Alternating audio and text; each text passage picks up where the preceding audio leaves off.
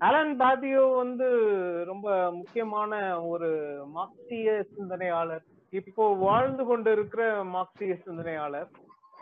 அவருடைய சிந்தனைகள் வந்து அதிகமாக தமிழ்ல பேசப்படல.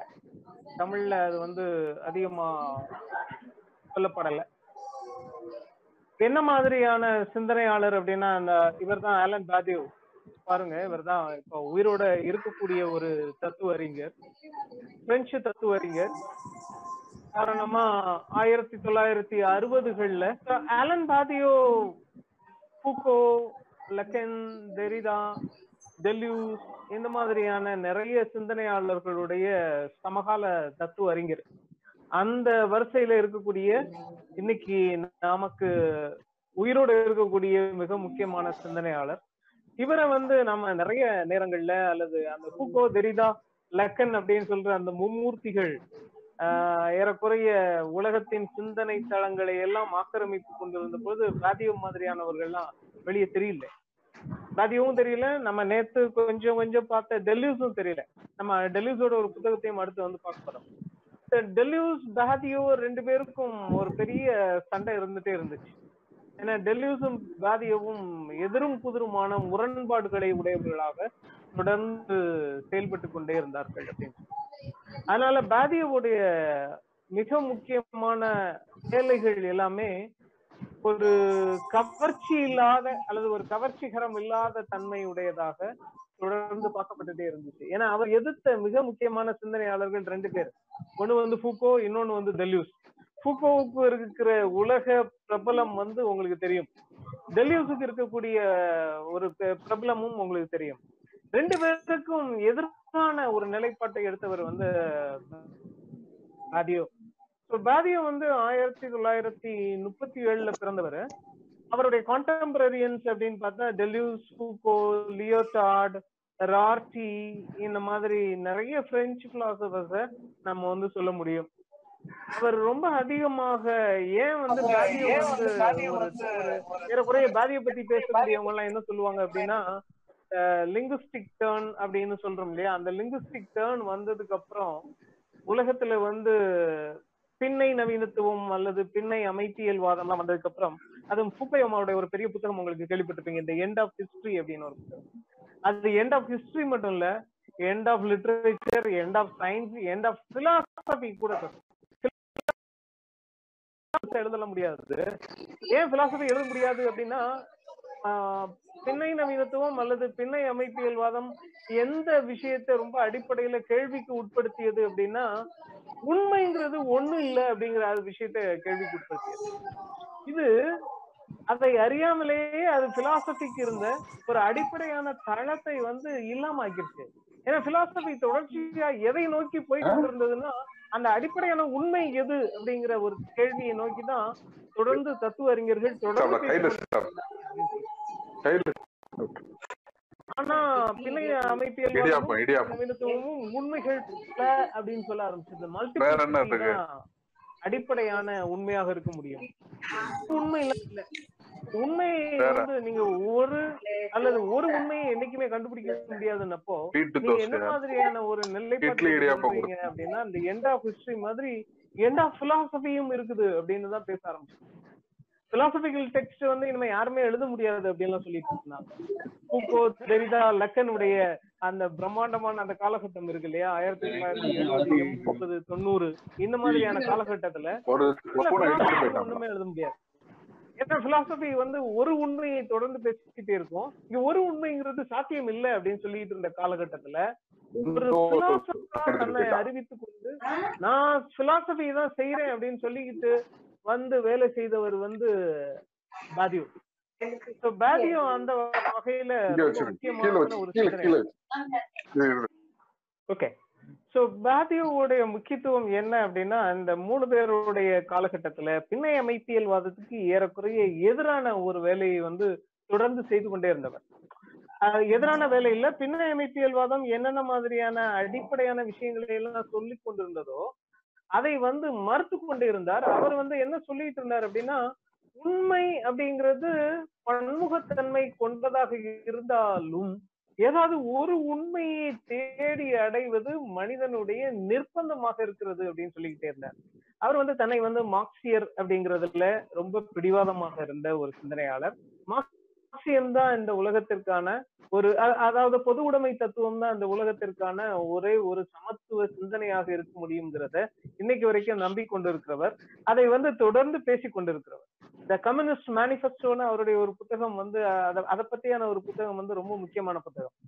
ஸோ பாதியோ வந்து இன்னைக்கு வாழ்ந்து கொண்டிருக்கிற ஒரு ஒரு இயல்பான ஒரு நிஜமான ஒரு தத்துவ ஆசிரியர் அப்படின்னு சொல்லலாம். அவருடைய பாதிப்பு அவருடைய எழுத்துக்களை ரொம்ப அதிகமா பாதிச்சது. அவருடைய எழுத்துக்கள்ல நாம என்ன மாதிரியான நபர்களை அதுக்கு முன்னாடி பேசின தத்துவ அறிஞர்களை நாம அவரை பாதிச்ச தத்துவ அறிஞர்கள்னு ஒண்ணு அல்தூசரை சொல்லணும். இன்னொன்னு லெக்கனை சொல்லணும். ஏறக்குறைய மார்க்சியத்தையும் சைக்கோ அனாலிசிஸையும் ரெண்டையும் சரி சமமான விகிதத்தில் கலந்து மார்க்சியத்தை அணுகக்கூடிய ஒரு மிக முக்கியமான சிந்தனையாளர். இவருடைய புத்தகங்கள் அப்படின்னா ஆயிரத்தி தொள்ளாயிரத்தி எண்பத்தி ரெண்டுல இருந்து இவர் எழுதின வெவ்வேறு புத்தகங்கள் கிடைக்குது. இந்த தியரி ஆஃப் சப்ஜெக்ட்னு ஒரு புத்தகம். உங்களுக்கு வந்து அது வந்து தன்னிலைகளை பற்றி பேசக்கூடியது. தன்னி த- தன்னிலை உருவாக்கங்கள் எப்படி நடக்க முடியும் அப்படின்னு. ஆயிரத்தி தொள்ளாயிரத்தி எண்பத்தி எட்டுல ஆங்கிலத்துல வெளியான அந்த பீயிங் அண்ட் ஈவென்ட் தான் பாதியோடைய மேக்னம் ஓபஸ் அப்படின்னு சொல்லுவோம். அவருடைய மிக முக்கியமான புத்தகம் அது. பாதியோ எழுதுனதுல எந்த புத்தகத்தை ரொம்ப முக்கியமான புத்தகம்னு சொல்றதுன்னா அந்த being and event being and nothingness அந்த வரிசையில த பீயிங் அண்ட் ஈவென்ட் அப்படிங்கிற இந்த புத்தகம் வந்து ரொம்ப முக்கியமான புத்தகம். அது வந்து ரொம்ப வாசிக்கிறதுக்கு ரொம்ப கடினமான புத்தகம் கூட. ஏன் அப்படின்னா பாதியோடைய தத்துவம் வந்து முழுக்க முழுக்க பாதிக்கு மேல மேத்தமேட்டிக்ஸாவே இருக்கும். தத்துவ அவ- அவர் வந்து கணிதத்தை அடிப்படையில பயின்ற அவருடைய பேசிக்கான ஸ்டேட்மெண்ட் கேட்டா உங்களுக்கு தெரியும். மேத்தமேட்டிக்ஸ் இஸ் அன் ஆன்டாலஜி அப்படிங்கிறது தான் அவருடைய பேசிக்கான ஸ்டேட்மெண்ட் ஆன்டாலஜி அப்படிங்கறத நாம வந்து மெய்யியல் மெட்டாபிசிக்ஸ் அல்லது மெய்ப்பொருளியல் அப்படின்லாம் சொல்றோம்.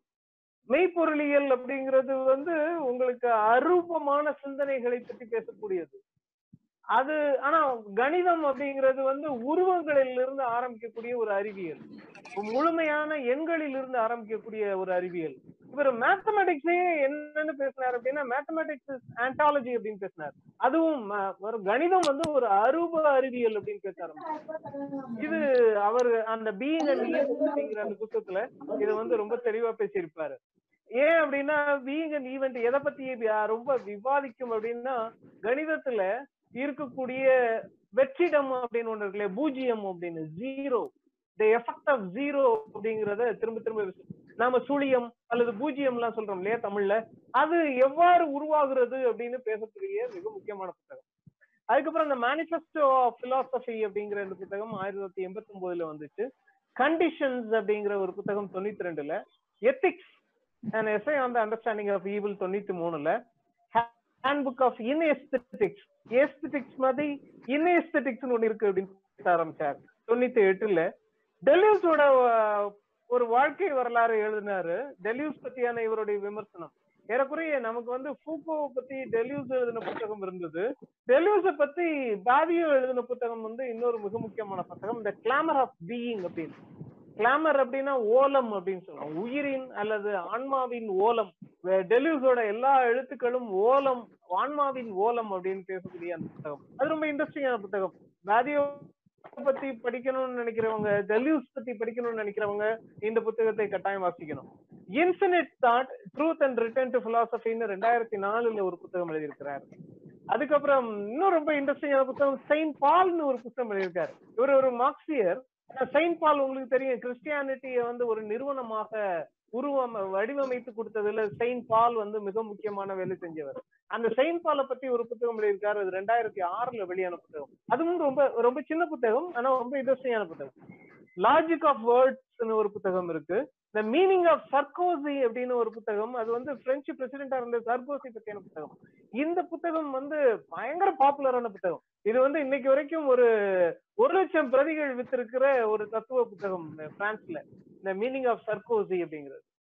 சினிமா பத்தி தொடர்ந்து பேசிக்கொண்டிருக்கக்கூடியவர் சினிமா பத்தியான ஒரு தத்துவார்த்த பார்வையை முன்வைக்கக்கூடியவர் சினிமா அப்படிங்கிற அந்த புத்தகத்தை வந்து ரெண்டாயிரத்தி பதிமூணுல இவர் எழுதி வெளியிட்டாரு.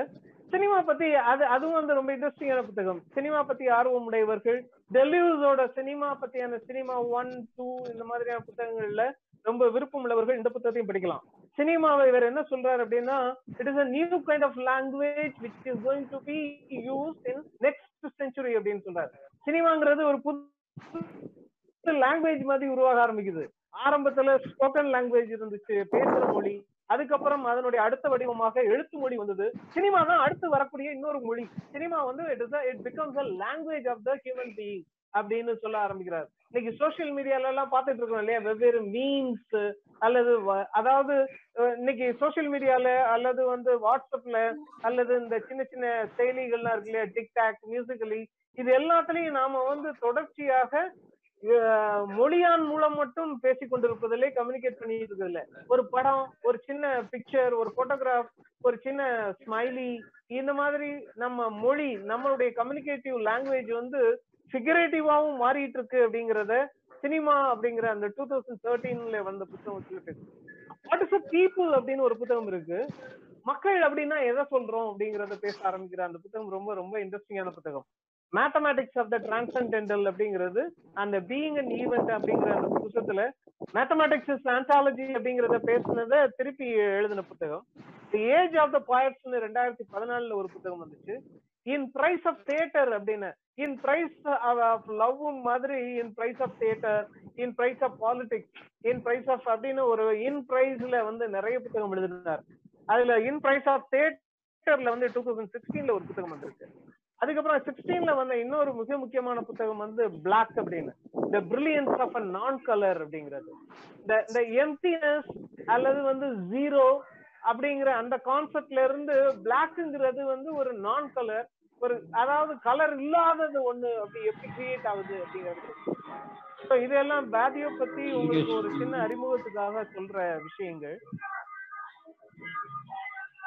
ஆஹ் அடுத்து சாதியோடைய மிக முக்கியமான சிந்தனைகள் அப்படின்னு சொல்ல போனா அவர் வந்து உண்மையை தேடுவதற்கு உலகத்துல நான்கே நான்கு வழிமுறைகள் இருக்குன்னு சொல்லுவார். அதாவது கண்டிஷன்ஸ் ஆஃப் ட்ரூத் அப்படின்னு சொல்றது. கண்டிஷன்ஸ் ஆஃப் ட்ரூத் அப்படின்னா உண்மையை தேடி கண்டுபிடிக்க முடியும் மனுஷன். ஆனா உண்மையை தேடி கண்டுபிடிக்க முடியும் அப்படிங்கிறது எதுல இருந்து உண்மை உருவாக்கும் அப்படின்னா உலகத்துல நடக்கிற ஈவெண்ட்ஸ்ல இருந்து உண்மை வெளியே வர ஆரம்பிக்கும். அப்ப என்ன மாதிரியான ஈவெண்ட்ஸ்ல எல்லாம் நீங்க வந்து உண்மையை கண்டுபிடிக்க முடியும் அப்படின்னு கேட்டா மனிதனுக்கு பொறுத்த அளவுல politics science art and love இந்த நாலு தான் கண்டிஷன்ஸ் ஆஃப் ட்ரூத் அப்படின்னு பேச ஆரம்பிப்பார். இது இது எல்லாத்தையும் இந்த பீயிங் அண்ட் ஈவெண்ட்ங்கிற அந்த புத்தகத்துல ரொம்ப தெளிவா பேசுவார். எப்படி வந்து ஒரு ஈவெண்ட்னா என்னது? கண்டிஷன்ஸ்னா என்னது? இது இது எல்லாத்தையுமே அவர் வந்து ஈவெண்ட்னு சொல்லுவார். அரசியல் பாலிடிக்ஸ் அரசியல்ங்கிறது நிறைய ஈவெண்ட்ஸ் அறிவியல்ங்கிறது நிறைய ஈவெண்ட்ஸ் உதாரணத்துக்கு கலிலியோ கண்டுபிடிச்ச விஷயங்கள் அல்லது ஈன்ஸ்டீன் சொன்ன விஷயங்கள் இதெல்லாம் அறிவியல்ல ஒரு ஈவெண்டா மலர்ந்தது அப்படின்னு சொல்லுவார். அரசியல்ல இன்னைக்கு ஆயிரத்தி தொள்ளாயிரத்தி அறுபதுகள்ல அஹ், ஐரோப்பால நடைபெற்ற அது குறிப்பா பிரான்ஸ்ல நடைபெற்ற மாணவர் போராட்டம் இருக்கு இல்லையா? அது ஒரு மிக முக்கியமான ஈவெண்ட் அரசியல்ல நடந்தக்கூடிய மிக முக்கியமான ஈவெண்ட் அப்படின்னு சொல்லுவோம். இன்னைக்கு ரீசெண்டா நம்ம வந்து ஒரு அஞ்சாறு வருஷத்துக்கு முன்னாடி அல்லது ரெண்டு மூணு வருஷத்துக்கு முன்னாடி நாம வந்து எந்தவித ஆர்கனைசேஷனும் இல்லாம மக்கள் வந்து தன்னெழுச்சியாக சமூக ஊடகங்களின் பரப்பல் காரணமாக நிறைய விஷயங்களுக்காக தெருவுக்கு இறங்கி வந்தாங்க இல்லையா? இதெல்லாம் ஒரு ஈவெண்ட் அப்படின்னு பேசக்கூடியது. அதே மாதிரி ஆர்ட்ல நிறைய ஈவெண்ட்ஸ் வந்து உருவாக ஆரம்பிக்குது. ஈவெண்ட் அப்படின்னா ஒரு நிகழ்வு அப்படின்னு சொல்றது. அதே மாதிரி இன்னொன்னு நாலாவது மிக முக்கியமா சொல்லக்கூடியது காதல்ங்கிறதுலயும் ஒரு ஈவெண்ட்ஸ் கிரியேட் ஆக ஆரம்பிக்குது.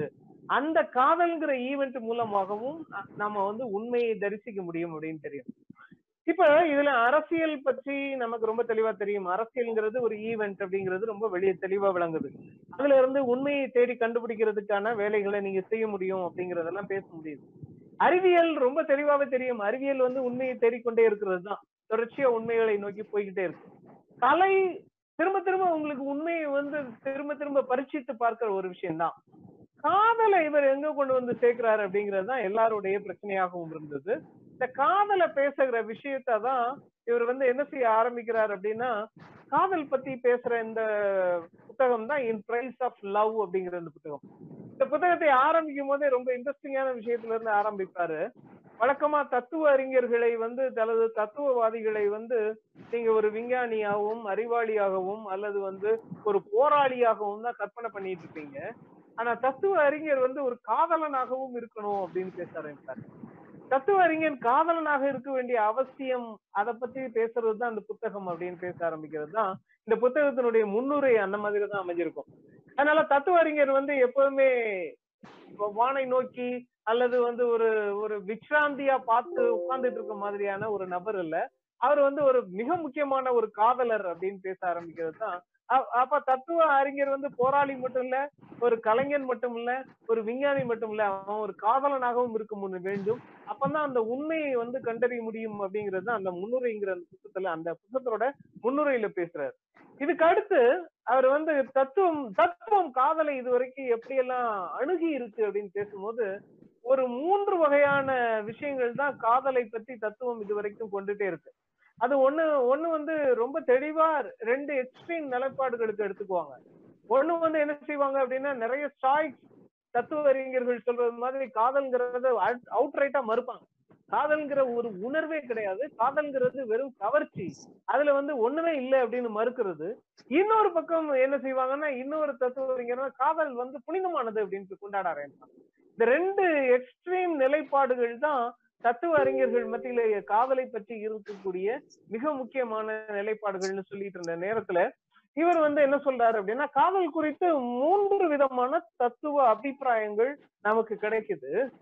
ஒண்ணு வந்து என்ன சொல்றாங்கன்னா இட் இஸ் ரொமான்டிக் எக்ஸ்டசி அப்படின்னு சொல்றாங்க. நான் அதை தமிழ்ல உண்மத்தம்னு சொல்றேன். உண்மத்தம்ங்கிற வார்த்தையில சொல்றேன்? எக்ஸ்டசி அப்படிங்கிறதுக்கு அந்த உண்மத்தம் வார்த்தை சரியா இருக்குமா? என்னன்னு தெரியல. ஆனா ஒரு ஒரு ஒரு ஒரு விதமான எக்ஸ்டாட்டிக் மென்டாலிட்டி காதல்ங்கிறது ஒரு ரொமான்டிக் எக்ஸ்டசி அப்படின்னு பேசக்கூடியது. ஒரு உண்மத்தம் பிடித்த நிலையில பித்து பிடித்த நிலையில இருக்கக்கூடிய ஒரு வேலை தான் காதல்னு நிறைய தத்துவவாதிகள் வந்து அப்படி அபிப்பிராயப்படுறாங்க. இன்னொன்னு வந்து என்ன சொல்றாங்கன்னா காதல்ங்கிறது ஒரு legal agreement between two people ரெண்டு பேரு ஒரு லீகலா ஒரு அக்ரிமெண்ட்டுக்கு வர்றதுதான் காதல். ஒரு ஒரு ஒரு அக்ரிமெண்ட்னா உடன்படிக்கைன்னு சொல்லிக்கலாம் தமிழ்ல. மூணாவது என்ன சொல்றாங்க அப்படின்னா இல்ல இல்ல காதல்ங்கிறது ஒரு மிஸ்டிக்கலான experience it is an illusion அப்படி ஒண்ணு இல்லவே இல்லை. ரெண்டு பேரும் அப்படி ஃபீல் பண்றாங்க அவ்வளவுதான். அது ஒரு மாயை அப்படின்னு தான் இந்த இந்த மூணு விஷயங்கள் தான் காதலை பற்றி தத்துவ நூல்கள்ல நமக்கு கிடைக்கக்கூடியது. காதல்ங்கிறது ஒரு எக்ஸ்ட்ரஸி காதல்ங்கிறது ஒரு அக்ரிமெண்ட் காதல்ங்கிறது ஒரு இல்லூஷன் அப்படின்னு. வேதியோ தான் என்ன சொல்றாரு? இல்ல இல்ல காதல்ங்கிறது it is search to the truth அப்படின்னு சொல்றாரு. உண்மைக்கான தேடல் வந்து காதல்ல இருக்க முடியும். காதல்ங்கிறது என்னைக்குமே வந்து உண்மைக்கான தேடலாக இருக்க முடியும் அப்படின்னு சொல்றாரு. சோ இது வந்து அந்த முதல் அத்தியாயத்துல அவர் விளக்கக்கூடிய இந்த விஷயங்கள் எல்லாமே வந்து நமக்கு என்ன தெரியுது அப்படின்னா அப்ப காதலை பத்தி வேறொரு அனுபவத்தையும் வேறொரு அஹ், ஒரு அணுகுமுறையையும் இவர் வந்து சொல்ல போறாருங்கிறது நமக்கு ரொம்ப நல்லா தெரிஞ்சது இதுக்கு அடுத்த சாப்டர்ல அவர் வந்து என்ன செய்ய ஆரம்பிக்கிறாருன்னா காதல்னா என்ன? அப்படிங்கிற அடிப்படையில பேச ஆரம்பிக்கும் போது ஏன் நான் இந்த புத்தகத்தை தாதியை பத்தியான இந்த புத்தகத்தை எதுக்கு வந்து உங்களுக்கு அறிமுகப்படுத்தணும்னு நினைச்சேன் அப்படின்னா இது ரொம்ப எளிமையான புத்தகம். என்னை பொறுத்தளவுல ரொம்ப பேதியோக்குள்ள பேதியோவுடைய உலகத்துக்குள்ள நுழையிறதுக்கு ரொம்ப ஈஸியான புத்தகம். காதல் பத்தி அவர் எழுதின புத்தகம். ரெண்டாவது புத்தகம் வந்து அந்த சினிமா பத்தியான புத்தகம் அப்படின்னு சொல்லுவேன். அதுக்கப்புறம் தான் கடைசியா அந்த பீயிங் அண்ட் ஈவெண்ட்டுக்கு எல்லாம் போனோம். அவருடைய தத்துவ விஷயங்களை பேசுறது. இதுல காதல் பத்தி பேச ஆரம்பிக்கும் போது ரொம்ப தெளிவா என்ன சொல்லுவாங்க காதல் அப்படிங்கிறது ஒரு event basically it is an incident அது வந்து யாருக்கு இடையில நடக்கிற இன்சிடென்ட்னா ரெண்டு பேருக்கு இடையில நடக்கக்கூடிய ஒரு என்கவுண்டர் அப்படின்னு சொல்லுவாங்க. ரெண்டு பேரு ஒரு உலகத்துல எதிரும் புதிருமாக இருக்கக்கூடிய இரண்டு பேரு சந்தித்துக் கொள்ளும் போது காதல் உருவாக ஆரம்பிக்கிறது அப்போ அது அது வந்து ஒரு நிகழ்வு. அதுவும் வந்து ஒரு முரணான நிகழ்வு. யாருக்கு மத்தியில காதல் வரும் அப்படிங்கறது ரொம்ப தெளிவா சொல்லணும்னா ஆப்போசிட் செக்ஸுக்கு மத்தியில தான் காதல் வருங்கிறது ரொம்ப தெளிவா சொல்றாரு. இவர் வந்து கே அல்லது லெஸ்பியன் அப்படின்னு சொல்லக்கூடிய இன்னைக்கு மாதிரியான ரிலேஷன்ஷிப் எல்லாத்துலயும் அதுல வந்து எந்த விதமான உங்களுக்கு லவ் ரிலேஷன்ஷிப் இருக்குமா அப்படிங்கறத ஒரு பெரிய கேள்விக்குறியா வச்சுக்கிட்டே இருக்காரு அதை பத்தி பேசுறதே இல்ல. இந்த இடத்துலதான் லக்கனுடைய ஒரு மிக முக்கியமான ஸ்டேட்மெண்ட் ஒண்ணு உண்டு. லக்கன் அவருடைய செமினார்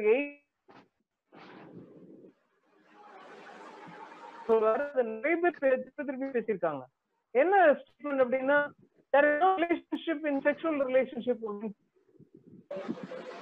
okay so இந்த லக்கனோட ஸ்டேட்மெண்ட்ல கரெக்டா நின்னு போச்சு இல்லையா? லக்கன் அது அது கேட்டது இல்லையா? அது கேட்டது இல்லையா? அது கேட்கல சோ த லக் அது கேட்கலையா அது கேட்கல லக்கன் சொன்னதுல இருந்து ஆரம்பிங்க. ஆ ஓகே சோ இந்த இடத்துல லக்கனுடைய விஷயங்களை அவர் வந்து பாதியோ வந்து விவரிக்க ஆரம்பிப்பார். லக்கனுடைய ஒரு முக்கியமான ஸ்டேட்மெண்ட் ஒண்ணு இருக்கு. அது என்ன ஸ்டேட்மெண்ட் அப்படின்னா லக்கனுடைய செமினார் எயிட்ல உள்ள statement there is no relationship சொல்லுவாப்ல Lacan. அதாவது செக்ஷுவல் ரிலேஷன்ஷிப்ல ரிலேஷன்ஷிப் இல்ல அப்படிங்கிறது.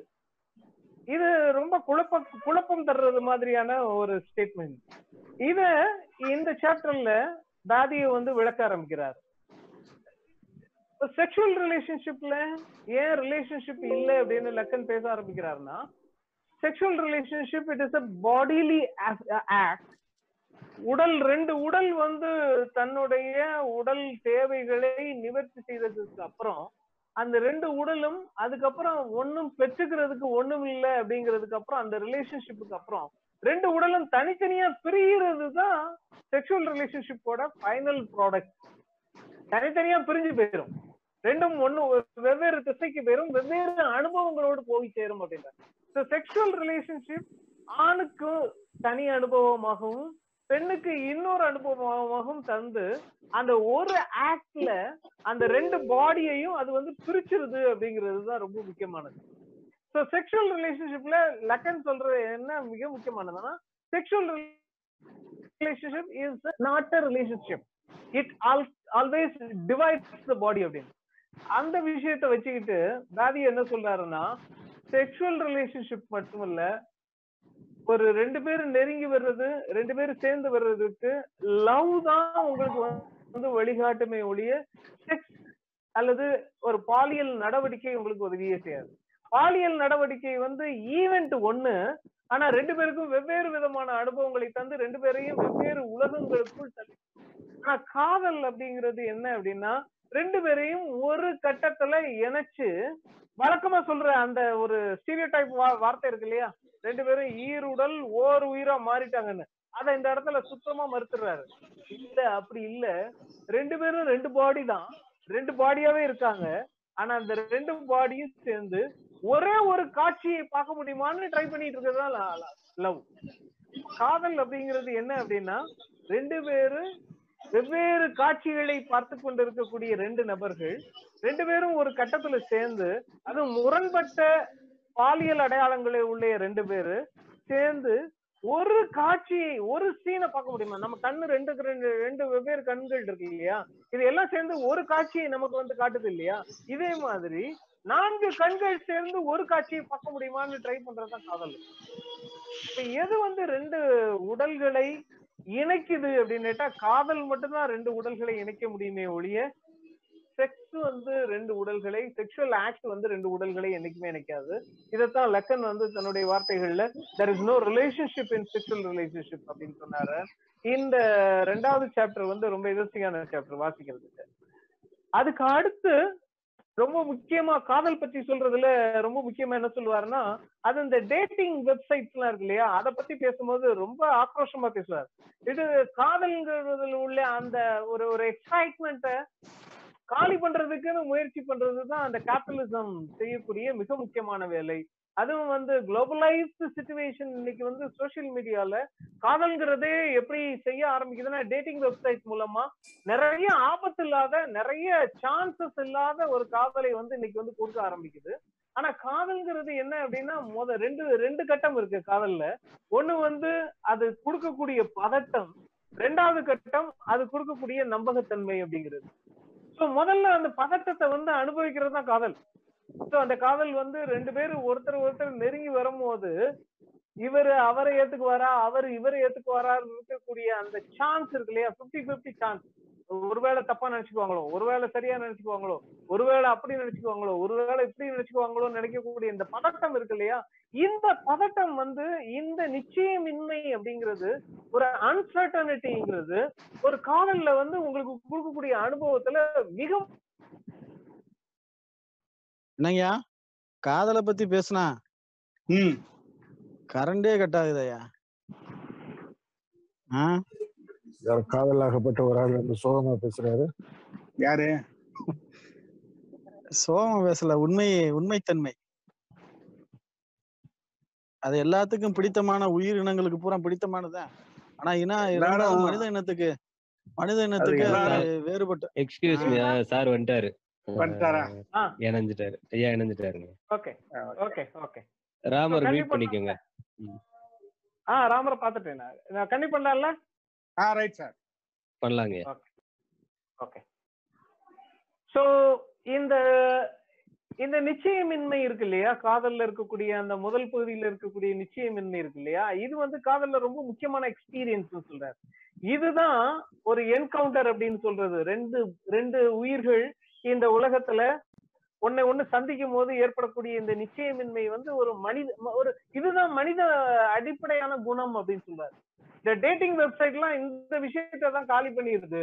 இந்த நிச்சயம் இந்த சான்ஸ் அப்படிங்கறத காலி பண்ணிடுது. யாரு ஒரு ஒருத்தர் ஒருத்தர் தெரிந்து கொள்வது அல்லது இந்த ஒரு பதட்டம் இல்ல ஒரு சான்ஸ் அப்படிங்கிற அந்த ஒரு கிரைட்டீரியா இருக்கு இல்லையா? அதை இல்லாம ஆக்கிருது அப்படின்னு சொல்றாங்க அங்க வந்து எல்லாமே வந்து ஏற்கனவே முடிவு செய்யப்பட்டிருக்கு. சரி உங்களோட குணங்கள் இது இவங்க இவரோட குணங்கள் இது ரெண்டு பேருக்கும் எண்பது சதவீத குணங்கள் ஒத்து போகுது அதனால நீங்க எல்லாரும் ஒத்து போயிடலாம் அப்படின்னு ஒரு அரேஞ்சு மேரேஜ் மாதிரியான ஒரு தன்மைக்கு போயிடுறது அப்படின்றாரு. இந்த இடத்துலதான் நம்ம இந்தியன் கான்டெக்ட்ல அவரை வந்து ஒப்பிட்டு பார்த்தாருன்னா நமக்கு வந்து திருமணம் அப்படிங்கிறது காதலுக்கு சாத்தியமே இல்லாத விஷயமா மாதிரி பேச ஆரம்பிக்கிறார். ஏன்னா திருமணம்ங்கிறது வந்து ஏற்கனவே உங்களுக்கு அரேஞ்சு மேரேஜ் அதுவும் குறிப்பா நிச்சயிக்கப்பட்ட திருமணம்ங்கிறது ரெண்டு யாரோ ரெண்டு பேரு யார் ரெண்டு பேரு வந்து பொருத்தமானவர்கள் சொல்லி கூட்டு வந்து வைக்கிறது இருக்கு இல்லையா? இது காதலுடைய முதல் பகுதியவே நீங்க வந்து காலி பண்ணிடுறீங்க. அதுக்கப்புறம் காதல் அங்க வேலையே இல்லை அப்படின்ற அது அந்த நிச்சயமையை வந்து நீங்க உணரணும். அந்த அந்த உயிர் வந்து என்னைய வந்து ஏற்றுக்கொள்ளுமா? இந்த உயிர் என்னைய ஏற்றுக்கொள்ளுமா? அப்படின்னு ரெண்டு உயிரும் வந்து போராடுறது இருக்கு இல்லையா? அது வந்து ரொம்ப முக்கியமானது. இந்த நிச்சயமின்மையை கடந்து வர்ற கீ தான் லவ்யூங்கிற ஸ்டேட்மெண்ட் நான் உன்னை காதலிக்கிறேன் அப்படின்னு statement-அ சொல்றதன் மூலமா உங்களுக்கு வந்து அந்த நிச்சயமின்மையை கடக்க ஆரம்பிக்கிறீங்க. இப்ப வந்து அந்த ஸ்டேட்மெண்ட் வந்து உங்களுக்கு எந்த எந்த விடையை வேணாலும் தரலாம். ஒரு 50% பெர்சென்ட் அது வந்து அக்செப்ட் பண்ணப்படலாம். இன்னொரு 50% பெர்சென்ட் அது வந்து நிராகரிக்கப்படலாம். ஆனா இதுதான் கீ ஸ்டேட்மெண்ட் ஐ லவ் யூங்கிற வார்த்தைக்கான மரியாதை வந்து அந்த அந்த அந்த வரிக்கான மரியாதை என்ன அப்படின்னா அது வந்து கீ ஸ்டேட்மெண்ட் அது காதலை அடுத்த கட்டத்துக்கு நகர்த்தி போகுது. அது என்ன அடுத்த கட்டம் அப்படின்னா ஒரு ஒவ்வொரு ஆளும் தன்னை வந்து ரெண்டு ஆளா யோசிக்க ஆரம்பிக்கிறது இருக்கு இல்லையா? அது வந்து ரொம்ப மிக முக்கியமான ஒரு மனித குணம் அல்லது சமூக வயமாதலுக்கு இது ரொம்ப அடிப்படையாக தேவைப்படுகிற குணம் அப்படின்றாங்க. ஏன் யாரால காதலிக்கவே முடியாது? யாரால காதல்ங்கிற எக்ஸ்பீரியன்ஸ அனுபவிக்கவே முடியாது அப்படின்னு கேட்டா அவர் ரொம்ப ச- தீவிரமா என்ன சொல்லுவார் அப்படின்னா யார் வந்து ரொம்ப ஈகோயிஸ்டிக்கா இருப்பாங்க முடியும் யாரு யாருடைய தன்னிலை வந்து ரொம்ப ஸ்ட்ராங்கா இருக்குமோ அவன் நிச்சயமா காதலிக்கவே முடியாது. அந்த எக்ஸ்பீரியன்ஸ் சாத்தியமே இல்லை. அவர் வந்து தன்னை வந்து ஒரு தனி அறையில தன்னுடைய சுயத்தை மட்டுமே அது சுயநலம் இல்ல. இது வந்து தன்னுடைய ஈகோவையும் தன் தன்னுடைய தன்னிலையையும் தீவிரமாக காதலிக்கக்கூடியவர்கள் அல்லது தீவிரமாக ஆதரிக்கக்கூடியவர்கள் அதுக்குள்ளேயே உழந்து கொண்டு இருக்கக்கூடியவர்களுக்கு வந்து இன்னொரு உயிரை அக்செப்ட் பண்ணிக்கிற அந்த தன்மையே வந்து சேராது. இப்ப காதல் வந்து உங்கள்கிட்ட என்ன எதிர்பார்க்குது அப்படின்னா ரொம்ப அடிப்படையான மனித குணமான நீங்க அடுத்த உயிரை அடுத்த தன்னிலையை ஏற்றுக்கொள்கிற ஒரு புதிய பக்குவத்தை வந்து உங்கள்கிட்ட வந்து தர ஆரம்பிக்கும் இதுக்கு அடுத்த நிலையா தான் அவர் என்ன சொல்றாருன்னா காதல் வந்து மிக முக்கியமான ஒரு மனித குணத்தை உங்களுக்கு அனுபவிக்க சொல்லுது. அதுதான் அந்த ஃபிடலிட்டி அப்படின்னு சொல்லக்கூடிய ஒரு ஒரு நம்பகத்தன்மை இந்த உலகத்தின் மீதான நம்பிக்கை அல்லது இன்னொரு உயிரின் மீதான நம்பிக்கை இது எல்லாமே வந்து அந்த இரட்டை ஆஹ் நம்ம ஒரு ஒவ்வொரு உயிரும் தன்னை யோசிக்க ஆரம்பிக்கிறது இருக்கு இல்லையா? ஒவ்வொரு காதலர்களும் ஒவ்வொரு காதலரும் தன்னை வந்து ரெண்டு ஆளா யோசிக்கிறது இருக்கு இல்லையா? அப்ப இன்னொரு ஆள் மேல நீங்க வைக்கக்கூடிய நம்பிக்கை வந்து மிக அற்புதமான விஷயம் அப்படின்னு சொல்ல ஆரம்பிக்கிறார். இந்த காதல் வந்து தோத்து போனாலும் அந்த நம்பிக்கை வந்து தோக்குறதே இல்லை என்னைக்குமே. அந்த நம்பிக்கையை வந்து தொடர்ந்து நீங்கள் வைத்துக்கொண்டே இருக்கிறீர்கள் அப்படிங்கிறது தான் இவர் வந்து காதல் பற்றி பேசக்கூடிய அந்த நாலாவது சாப்டர்ல சொல்லக்கூடிய விஷயம். இதுக்கு அடுத்து அவர் வந்து காதலுக்கும் அதுல வந்து காதல்ல வந்து பவர் ஆபரேஷன் நடக்கும்போது சாத்தியம் இருக்கா? காதல்ல வந்து அதிகாரம் என்ன வேலையை செய்ய முடியும்? அப்படின்னு கேட்கும்போது இதுல வந்து காதல் மதம் அரசியல் குடும்பம் இந்த விஷயங்களை எல்லாம் பேச ஆரம்பிக்கிறார். காதல் வந்து ஒரு குடும்பத்தை உருவாக்கலாம் ஆனா ஒரு குடும்பம் என்னைக்குமே காதலை உருவாக்க முடியாது அப்படின்னு சொல்றாரு. குடும்பத்துல இருந்து காதல் உருவாகிறது சாத்தியமே இல்லை.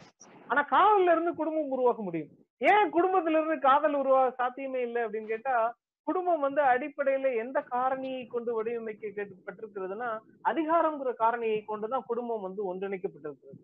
ஒரு சமூகத்துல செயல்படக்கூடிய அதிகார நிறுவனங்கள்ல மிகச்சிறிய நிறுவனம் அதிகார நிறுவனம் என்ன அப்படின்னா குடும்பம் அப்படின்னு சொன்னா மிகப்பெரிய அதிகார நிறுவனம் வந்து நாடு அரசு இந்த ஸ்டேட் அப்படின்னு சொல்லக்கூடியது. அப்போ பாலிடிக்ஸ் அப்படின்னு சொல்றத வந்து இவர் வந்து அதிகாரம் செயல்படக்கூடிய தளம் அப்படின்னு சொன்னா இதுல வந்து குடும்பத்திலையும் காதல் இல்ல அரசாங்கத்திலையும் அரசுலயும் தேசத்திலையும் காதல்ங்கிறதெல்லாம் எதுவுமே சாத்தியம் இல்லை அதுல காதல்ங்கிற விஷயத்துக்குமே சாத்தியம் இல்லை. அப்போ ஒரு தேசத்தினுடைய மக்கள் வந்து தங்களுடைய சகோதரர்களாகவும் தங்களுடைய ஒரு தாய் மக்களாகவும் நினைத்து கொண்டது அப்படிங்கறதெல்லாம் கான்செப்டுவலா சாத்தியமே ஒழிய நீங்க ஃபீல் பண்ண முடியாது. அதுல வந்து காதல்ங்கிறதெல்லாம் சாத்தியமே இல்லை. ஒரு தேசத்தினுடைய இந்தியர்கள் அத்தனை பேரும் ஒருத்தரை ஒருத்தர் காதலிக்கிறோம் அப்படின்னு சொல்ல முடியாது. ஒரு குடும்பத்துல உள்ளவர்கள் எல்லாரும் ஒருத்தரை ஒருத்தரை காதலிக்கிறோம் அப்படிங்கறதெல்லாம் சொல்ல முடியாது. ஏன்னா காதல்ங்கிறது அந்த ரெண்டு மூணு விதமான கட்டங்களை தாண்டி வரணும். ஒண்ணு வந்து அதுல உள்ள ஒரு நிச்சயமின்மை இருக்கணும். அதுக்கப்புறம் அதுல வந்து அடுத்த தன்னிலைகளையும் தன் தன்னிலையாக யோசிக்கக்கூடிய ஒரு தன்மை வந்திருக்கணும்.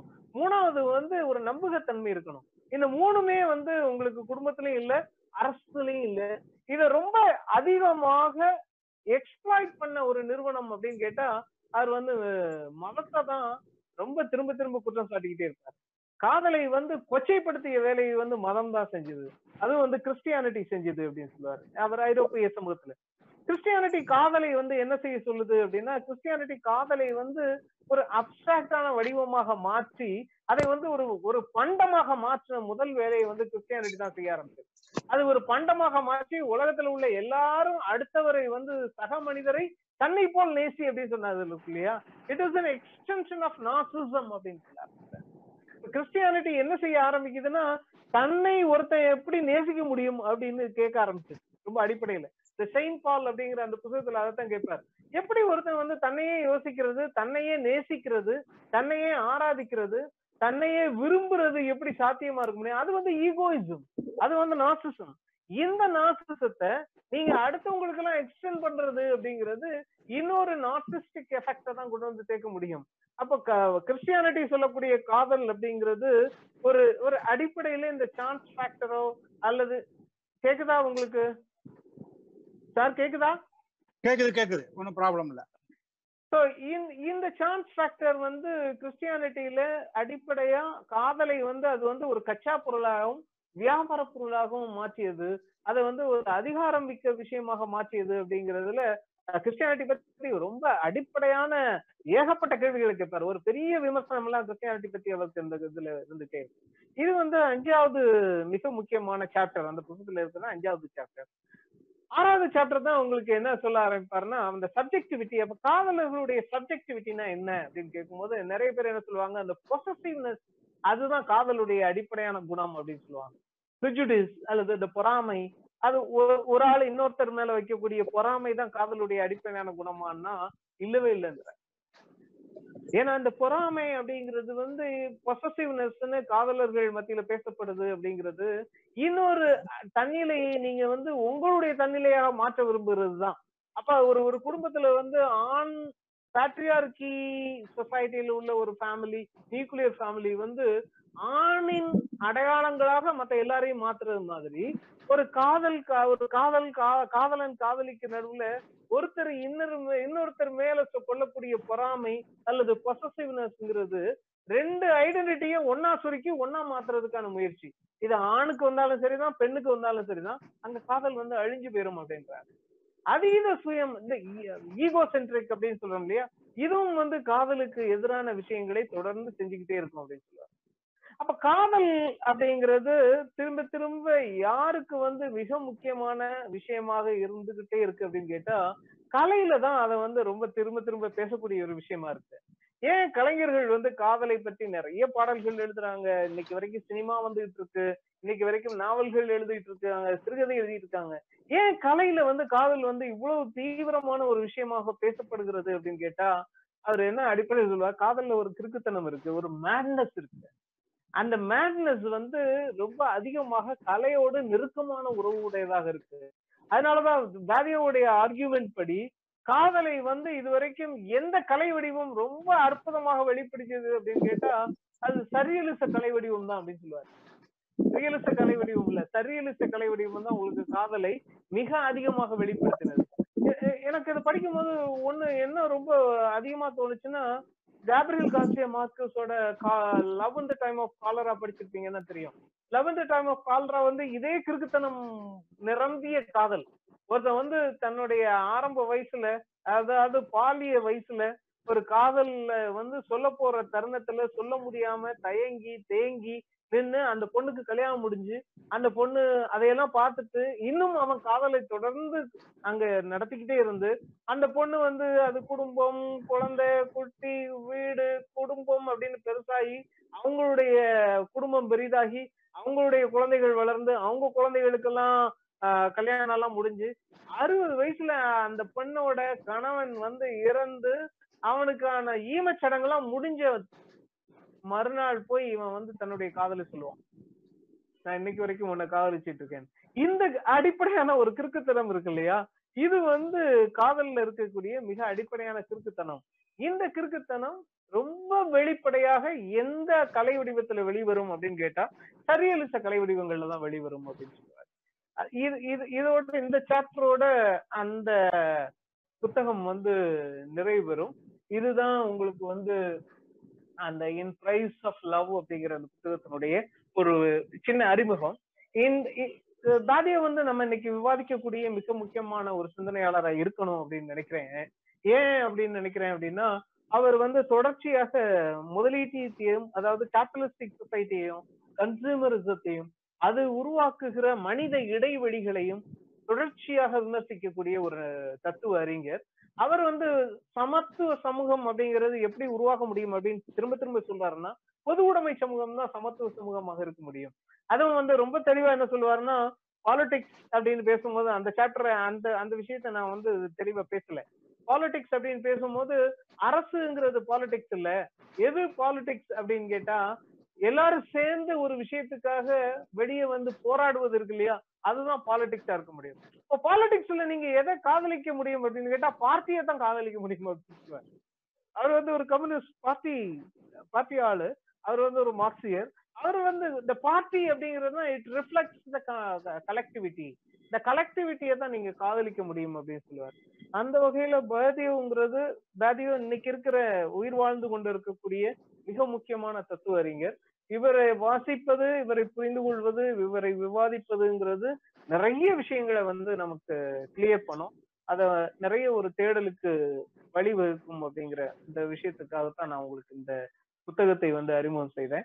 ஆஹ் ஏறக்குறைய இந்த புத்தகத்தை பத்தியான ஒரு ஒரு ஒரு ஆவலை தூண்டியிருப்பேன்னு நினைக்கிறேன். இந்த புத்தகத்தின் மட்டும் இல்லாம பேதியோ பத்தி இன்னும் தெரிஞ்சுக்கணும் அப்படிங்கிற ஆவலை தூண்டியிருப்பேன்னு நினைக்கிறேன். நன்றி.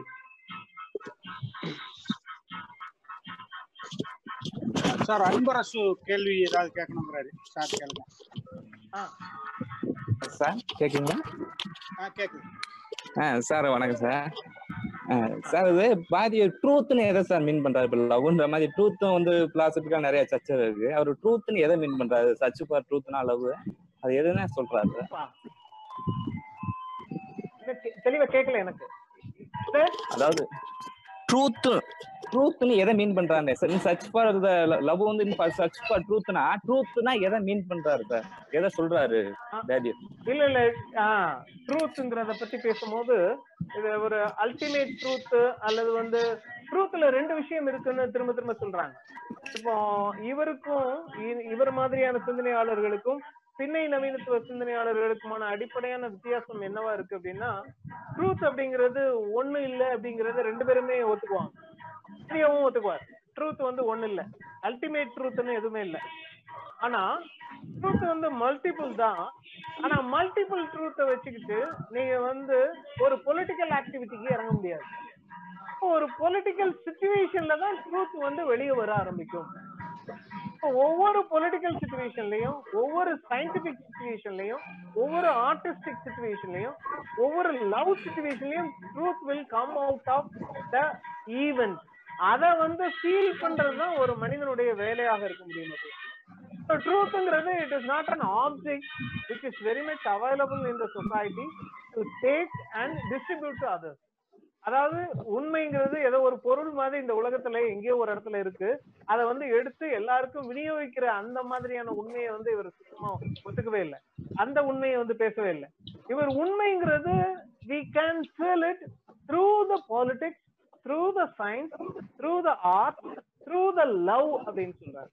சோ அந்த உண்மை அப்படிங்கிறது மல்டிபிள் அப்படின்னு சொல்லி அதுல ஒரு அன்சர்டனிட்டியும் அதுல ஒரு ஒரு ஒரு நிரந்தரம் ஒரு நிச்சயமின்மையும் ஏற்படுத்துற சின்ன நவீனத்துவவாதிகள்ட்ட இருந்து விலகி அவர் என்ன செய்யறாரு அப்படின்னா உண்மைங்கிறது ஒண்ணு எப்போ உருவாகும்னா ஒரு ஈவெண்ட்ல இருந்து உருவாகும்.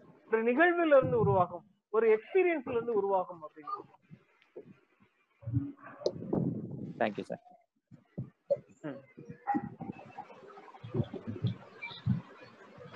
ஐயா வணக்கம். ஆ சொல்லுங்க. கேளுங்க.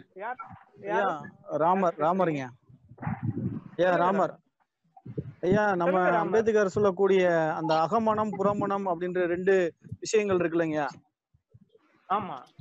அந்த விஷயத்துல இருந்து இதை எப்படி கனெக்ட் பண்றது? இப்ப புறமணத்துல இருந்து ட்ரூத் அல்லது உண்மைன்ற விஷயத்தை நம்ம எடுத்துக்கலாமா? அகமனத்துல இருந்து அந்த உண்மையை நம்ம பிரதிபலிக்கலாமா? நீங்க சொன்னீங்களா அந்த அரசியல் கலை காதல் இந்த விஷயத்த நான்கு பகுப்புல அந்த உண்மையை ட்ரூத்தை வந்து எப்படி தேடுறாரு அப்படின்ற ஒரு விஷயத்த பதிவு பண்றீங்க. அப்ப இந்த ரெண்டு கட்டமைப்புல அகமனம் புறமணம் சொல்றோம் இல்லைங்க. ஆ கேக்குது. ராமர். ஆ ஐயா வணக்கம். ஹலோ. ராமர் அந்த அகமனம் ராமர் கேக்குதா? ஆ ஆ பேசுற கேக்குதுங்க. ஆ, அந்த அகமனம் புறமணம் அது எந்த மனமா இருந்தாலும் அதுல காதல் இல்லைன்னு சொல்லிடுறாரு மதியம் இல்ல இல்ல அதுல காதலுக்கு சாத்தியமே இல்ல. இல்ல இல்ல நீங்க சொல்றது களவுல இருக்குது கற்புல மட்டும் இருக்காது அப்படின்றத நம்ம தொடர்ச்சியா பார்க்கலாம் பார்க்க வேண்டியது இருக்குது. அதான் அந்த இந்த- டயலாக்ல இருந்து எங்க இருந்து ஆரம்பிக்கிறான் அப்படின்றத இதை எப்படி நம்ம புரிஞ்சுக்கிறது? அதுல இல்லையா இப்ப எதுல? ஐயா களவு மனத்துல மட்டும் இருக்குது. கற்பு மனத்துல நம்மளுக்கு வந்து அந்த விஷயம் அந்த நம்பகத்தன்மை அந்த சில கூறுகள் மூணு டிவிஷனா பேசுனீங்களே? வகுப்பு பண்ணீங்களே? அந்த விஷயம் அதே மாதிரி இங்க சொல்லக்கூடிய இந்த புறமணத்துல வந்து இந்த மாதிரி விஷயங்கள் இருக்குதா? அதை நம்ம பார்க்கலாமா? இல்ல பார்க்கறதுக்கான வாய்ப்பு இல்லையா? இல்ல அவர் சொல்ற காதல் வந்து இதுல இல்ல. அவர் காதலை. வந்து அதனுடைய ஒரு நிச்சயமின்மையில இருந்து ஆரம்பிக்கிறார் இல்லையா. அந்த அந்த நிச்சயமின்மையை நாம காலி பண்ணிடுறோம் நம்ம திருமணம் அப்படிங்கிற ஒரு விஷயத்துல. அது அகமணமா இருந்தாலும் சரிதான் புறமணமா இருந்தாலும். அந்த நிச்சயம் ஆமா அந்த நிச்சயமின்மை ஒரு மிக முக்கியமான ஃபேக்டர் அப்படின்னு சொல்றாரு. சோ ஒரு ஒரு. சான்ஸ் ஃபேக்டர் இருக்கு அதுல. அது அது அதுதான் உங்களை அடுத்த உயிரை வந்து ஒரு மதிக்கத்தக்க உயிராக மாற்றுகிறது அப்படின்னு சொல்ல ஆரம்பிச்சாரு. ரெண்டுங்கிறத பாக்குறது ரொம்ப அடிப்படையான விஷயம். நீங்க திருமணம் வந்து உங்களுக்கு என்ன செஞ்சிருது அப்படின்னா ரெண்டையும் ஒண்ணாக்கிருது. நீங்க இதுக்கு மேல ரெண்டு பேர் கிடையாது. ஒரு உயிரா நீங்க வந்து யோசிக்கணும்னு ஓர் உயிரா யோசிக்கிறது வந்து காதல்ல சாத்தியமே இல்லை அப்படின்னு அது காதல் இல்லை அப்படின்றாரு. அது ரெண்டு உயிரா சேர்ந்து இயங்குறது எப்படின்னு யோசிக்கிறது தான் காதல் அப்படின்னு அதாவது ஒரு உயிரோட டாமினேஷன் இருக்கு இல்லையா? இந்த ஆமா. டாமினேஷன் அகமணத்துல புறமணத்துல விதவிதமானதா இருக்கு. அதனால அவருடைய லாஜிக் படி உங்களுடைய அகமண புறமணத்துல எல்லாம் காதல் இல்லை. சார் சரி. கார்த்திக் கா- கார்த்திக் ராமச்சந்திரன் சார் ஏதோ ஒரு கேள்வி கேக்குறாங்க. சார் நான் நான் ஒரு எனக்கு ஒரு கேள்வி. சார் இப்ப இதுல சொல்ற பீயிங் டு பிகமிங் அப்படின்றதுதான் நம்ம பேசுறோம் ஏன்னா இன்னொரு ஆளை நான் வந்து இன்னொரு ஐய வந்து நான் வந்து என்னை ஃபீல் பண்றது. இதைத்தான் நான் வந்து டெலியூஸ் வந்து பிகமிங்னு சொல்றாரு. அதுக்கும் இதுக்குமான வேறுபாடு தான் இருக்கா? இல்ல பிகமிங்கை தான் வந்து பேத்தியாவும் சொல்ல வர்றாரா? லவ்ன்றதுல. இல்ல இல்ல. இல்ல இல்ல. இது பிகமிங் பிகமிங்கிறத நீங்க வந்து அது அது ஒரு ரொம்ப ஹியூமனிடேரியனோட ஒரு சென்ஸ் இங்க லவ்ல வந்து இவர் வந்து பிகமிங் எல்லாம் சொல்லல. இது அதாவது ஒரு வாஸ்புக்கும் ஒரு ஆர்ச்சிடுக்குமான ரிலேஷன்ஷிப்ல வாஸ்ப் வந்து ஆர்ச்சிடு மாதிரி பிஹேவ் பண்றது. ஆர்ச்சி கார்த்திக் கார்த்திக் இந்த நான் சொல்லிட்டு இருந்தது. கார்த்திக் இருக்கீங்கல்ல? சொல்லுங்க சார். ஆ இருக்கேன் இருக்கேன் சார். சொல்லுங்க சார். அதுல வந்து அதுல வந்து உங்களை இன்னொருத்தரா மாத்திக்கிறதுங்கிறது பிகமிங் வந்து ரொம்ப முக்கியமான வேலையா இருக்கு. சோ பிகமிங் அப்படிங்கிறது வந்து ஆப்போசிட் செக்ஸுக்குள்ள இல்ல. ஓகே. ஸோ லவ்ங்கிறது இங்க ஆப்போசிட் செக்ஸை எப்படி பிஹேவ் பண்றதுன்னு தான் ரெண்டு வாஸ்ப் ஆண் வாஸ்பும் பெண் வாஸ்பும் எப்படி பிஹேவ் பண்றதுன்னு யோசிக்கும் போது அதுல பிகமிங் இல்லவே இல்லை. ஏன்னா நீங்க வந்து பிகமிங் ஆறதுக்கு அந்த தேவையில்லை. நீங்க ரெண்டு ஸ்பீசிஸ் மீட் பண்ணும் போது என்ன நடக்குங்கிறது தான் டெலியூஸ் டெஸ்ட் ஸோ பிகமிங் வந்து ரெண்டு ஸ்பீசிஸ்க்கு இடையில. இது வந்து ரெண்டு ஜெண்டருக்கு இடையில ரெண்டு சப்ஜெக்டிவிட்டிக்கு இடையில. ரெண்டு சப்ஜெக்டிவிட்டிக்கு இடையில என்ன நடக்கும் அப்படிங்கிறது தான் இதுல லவ்ல பேசுறாரு ஓகே தேங்க்யூ ம். வேற ஏதாவது கேள்விகள்? சார் எனக்கு ஒரு கொஸ்டின். யாரு? ஜார்ஜ். சார் அவர் சொல்ற அவர் மென்ஷன் பண்ற ட்ரூத் ப்ரொசீஜரும் லவ் இஸ் அ கன்ஸ்ட்ரக்ஷன் அப்படின்றது அது கொஞ்சம் விளக்க முடியுமா sir even in a way it's a miracle அப்படின்றாரு. Falling in love seems like a மிரக்கல்ன்றாரு அதுக்கப்புறம் அவருக்கு மென்ஷன் பண்ற ட்ரூத் சொல்லுங்க. இல்ல sir sir Badiou Alain? Badiou mention நீங்க பேசுறது ரொம்ப எக்கோ ஆகிட்டே இருக்கு. திருப்பி திருப்பி. ஜார்ஜ். ஆ சார். ஆ சொல்லுங்க சார். கேக்குதுங்களா? பேசுங்க. ஹலோ. ஐயா உங்களுக்கு ரொம்ப எக்கோ ஆகுது. ஏன்னா சாட்ல வந்து அவங்க கொஸ்டின்ல அனுப்பி விட சொல்லுங்க. ஜார்ஜ். நான் இந்த கொஸ்டின் கேட் ட்ரூத் ப்ரொசீஜர் ஆ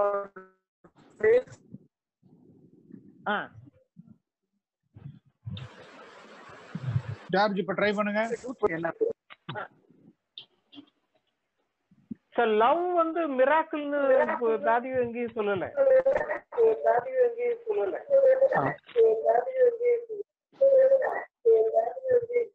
ஓகே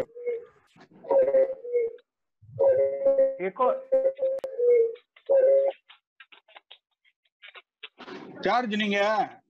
நீங்க ஏதோ ஒரு ஸ்பீக்கர் வச்சிருக்கீங்க. உங்க ஸ்பீக்கர் வால்யூமை குறைக்கணும். அதுல இருந்து தான் வருது ஃபீட்பேக்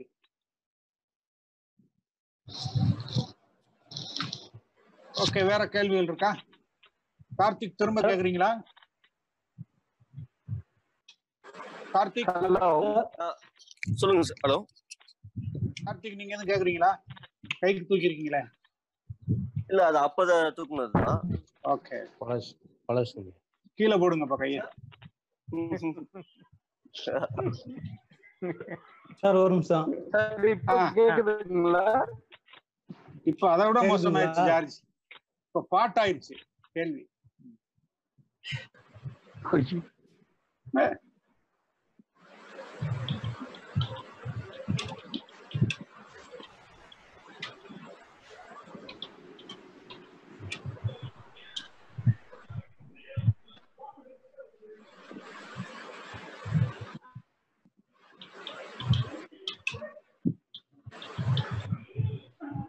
சோ இவர் ஜார்ஜ் கேட்ட கேள்வியை நான் நான் ஒரு பாதி அளவுக்கு இப்படி புரிஞ்சுக்கிற மாதிரி நினைச்சுக்கிறேன். அது தீவிரமா என்ன சொன்னாருன்னு முழுசுமா எனக்கு கேட்கல அதாவது காதல் அப்படிங்கறதுல ஒரு ப்ரொசீஜர் இருக்கு. ஒரு டூத் ப்ரொசீஜர் இருக்குன்னு பேதியோ சொல்றாரு. அந்த டூத் ப்ரொசீஜர் வந்து எப்படி நடக்குதுன்னு கேக்குறாருன்னு நினைக்கிறேன்.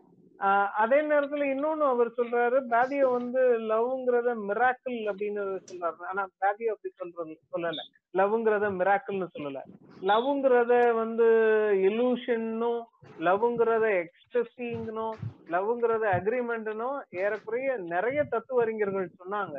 இவர் பேதியோ என்ன சொல்றாருன்னா love is process to find the truth அப்படின்னு அப்போ ஃபைண்ட் த ட்ரூத் அப்படிங்கிறது என்ன அப்படின்னா ரொம்ப அடிப்படையான விஷயமா? லவ்ல நீங்க என்ன ட்ரூத் பெற்றுக்க முடியும்னா அண்டர்ஸ்டாண்டிங் யுவர் நெய்பர் உங்க பக்கத்துல உள்ள ஒரு ஆளு இன்னொரு ஆப்போசிட் செக்ஸ் இன்னொரு ஆப்போசிட் செக்ஸ புரிஞ்சு கொள்வதற்கான ஒரு வழிமுறையத்தான் காதல் உங்களுக்கு வந்து திரும்ப திரும்ப ஏற்படுத்தி தருகிறதுன்னு சொல்றாரு. அதனாலதான் மேரேஜ் அப்படிங்கிறது வந்து காதலை உருவாக்கும் அப்படின்னு சொல்லவே இல்லை அவரு. ஏன்னா மேரேஜ் அப்படிங்கிறது நீங்க நீங்க இன்னொரு உயிரை வந்து எதிர்கொள்ளும் போது அல்லது இன்னொரு உயிரை வந்து அணுகும் போது இன்னொரு உடலை அணுகும் போது நீங்க எதிர்கொள்ற அந்த பிரச்சனைகள் இருக்கு இல்லையா? அதெல்லாம் அரேஞ்ச் மேரேஜ்லங்கிறதுல இல்லாம போயிருது. அந்த பிரச்சனையை தாண்டி நீங்க ஒரு பிடலிட்டின்னு ஒண்ணு கிரியேட் பண்ண ஆரம்பிக்கிறீங்க நம்பகத்தன்மைன்னு. அது உங்களை நம்ப ஆரம்பிக்குது நீங்க அதுவை நம்ப ஆரம்பிக்கிறீங்க. அப்போ வந்து நீங்க ரெண்டு பேரும் சேர்ந்து ஒரு உடலா மாறுறது இல்ல ஒரே சிந்தனையா மாறுறது இல்ல ரெண்டு சிந்தனையாகவே இருந்து ஒரு விஷயத்த பாக்குறது எப்படி அப்படின்னு தான் காதல் வந்து திரும்ப திரும்ப சொல்லப்படுது. நம்மகிட்ட இருக்கிற நிறைய காதல்கள் வந்து ஐ லவ் யூன்னு சொல்லி கல்யாணம் முடிஞ்சதுக்கு அப்புறம் அந்த காதல் இறந்து போயிடும் ஏன் அப்படின்னா அது வந்து ஆன் அந்த பேட்ரியார்கல் சொசைட்டிங்கிறது ஃபேமிலி அப்படிங்கிற பவர் பொசிஷனா மாதிரி காதலை வந்து இல்லாம ஆக்கிருது அப்படின்னு சொல்றாங்க. சார் நான் சொல்றது கேக்குதா? கேக்குது கேக்குது. கேக்குது? கேக்குது கேக்குது சார். அதனால இதுல காதல்ங்கிறது இல்லாம போயிருச்சு அப்படின்னு சொல்றாரு. சோ இதத்தான் கணேஷ் கணேசன் சாம் வந்து ஜார்ஜ் சாம் ஜார்ஜ் இதத்தான் கேட்டாருன்னு நான் நினைக்கிறேன். எனக்கு தெரியல. இன்னும் முழுசா அந்த கேள்வி கேட்க முடியல. சார் ஒரு நிமிஷம். நான் ஒரு கேள்வி. கேளுங்க. சார் வண- வணக்கம். சார் இப்போ கடைசியா? அந்த புத்தகத்துல இருந்து தங்கப்பாண்டி சார். அந்த. புத்தகத்துல இருந்து கரெக்டா நீங்க முடிச்சு முடிச்ச உடனே கரெக்டா. அந்த இயக்கத்தோட தொடர்பு படுத்துனீங்க. அந்த அத அத வந்து அப்படியே விட்டுட்டீங்க. அந்த இயக்கத்தை இந்த காதலை வந்து அவர் சொல்ற விஷயத்த புரிஞ்சுக்கிறதுக்கான ஒரு முன் உள்ளுரையா இருக்குது அப்படின்னு புரிஞ்சுக்கலாம் ஒரு? ஒரு இயக்கத்தை புரிஞ்சுக்கிறதுக்கு ஒரு இயக்கத்தை புரிஞ்சுக்கிறதுக்கு காதல இந்த மாதிரி சொல்றாரு. ரெண்டும். வந்து ஒரு ஒப்பிட்டு பார்த்துக்கலாம் மாதிரி தோணுது எனக்கு. காதல்ங்கிற நிச்சயமா. விஷயத்த அவர் சொல்ற சொல்ற சொல்ற வர்ற விஷயத்த ஒரு இயக்கத்தை புரிஞ்சுக்கிறதுக்கான ஒரு ஏற்பாடா அந்த காதலை சொல்றாருங்கிற மாதிரி. அவர் அதான் சொல்றாரு பார்ட்டின்னு தான் சொல்றாரு அவரு பார்ட்டி அந்த பொலிட்டிக்கல்.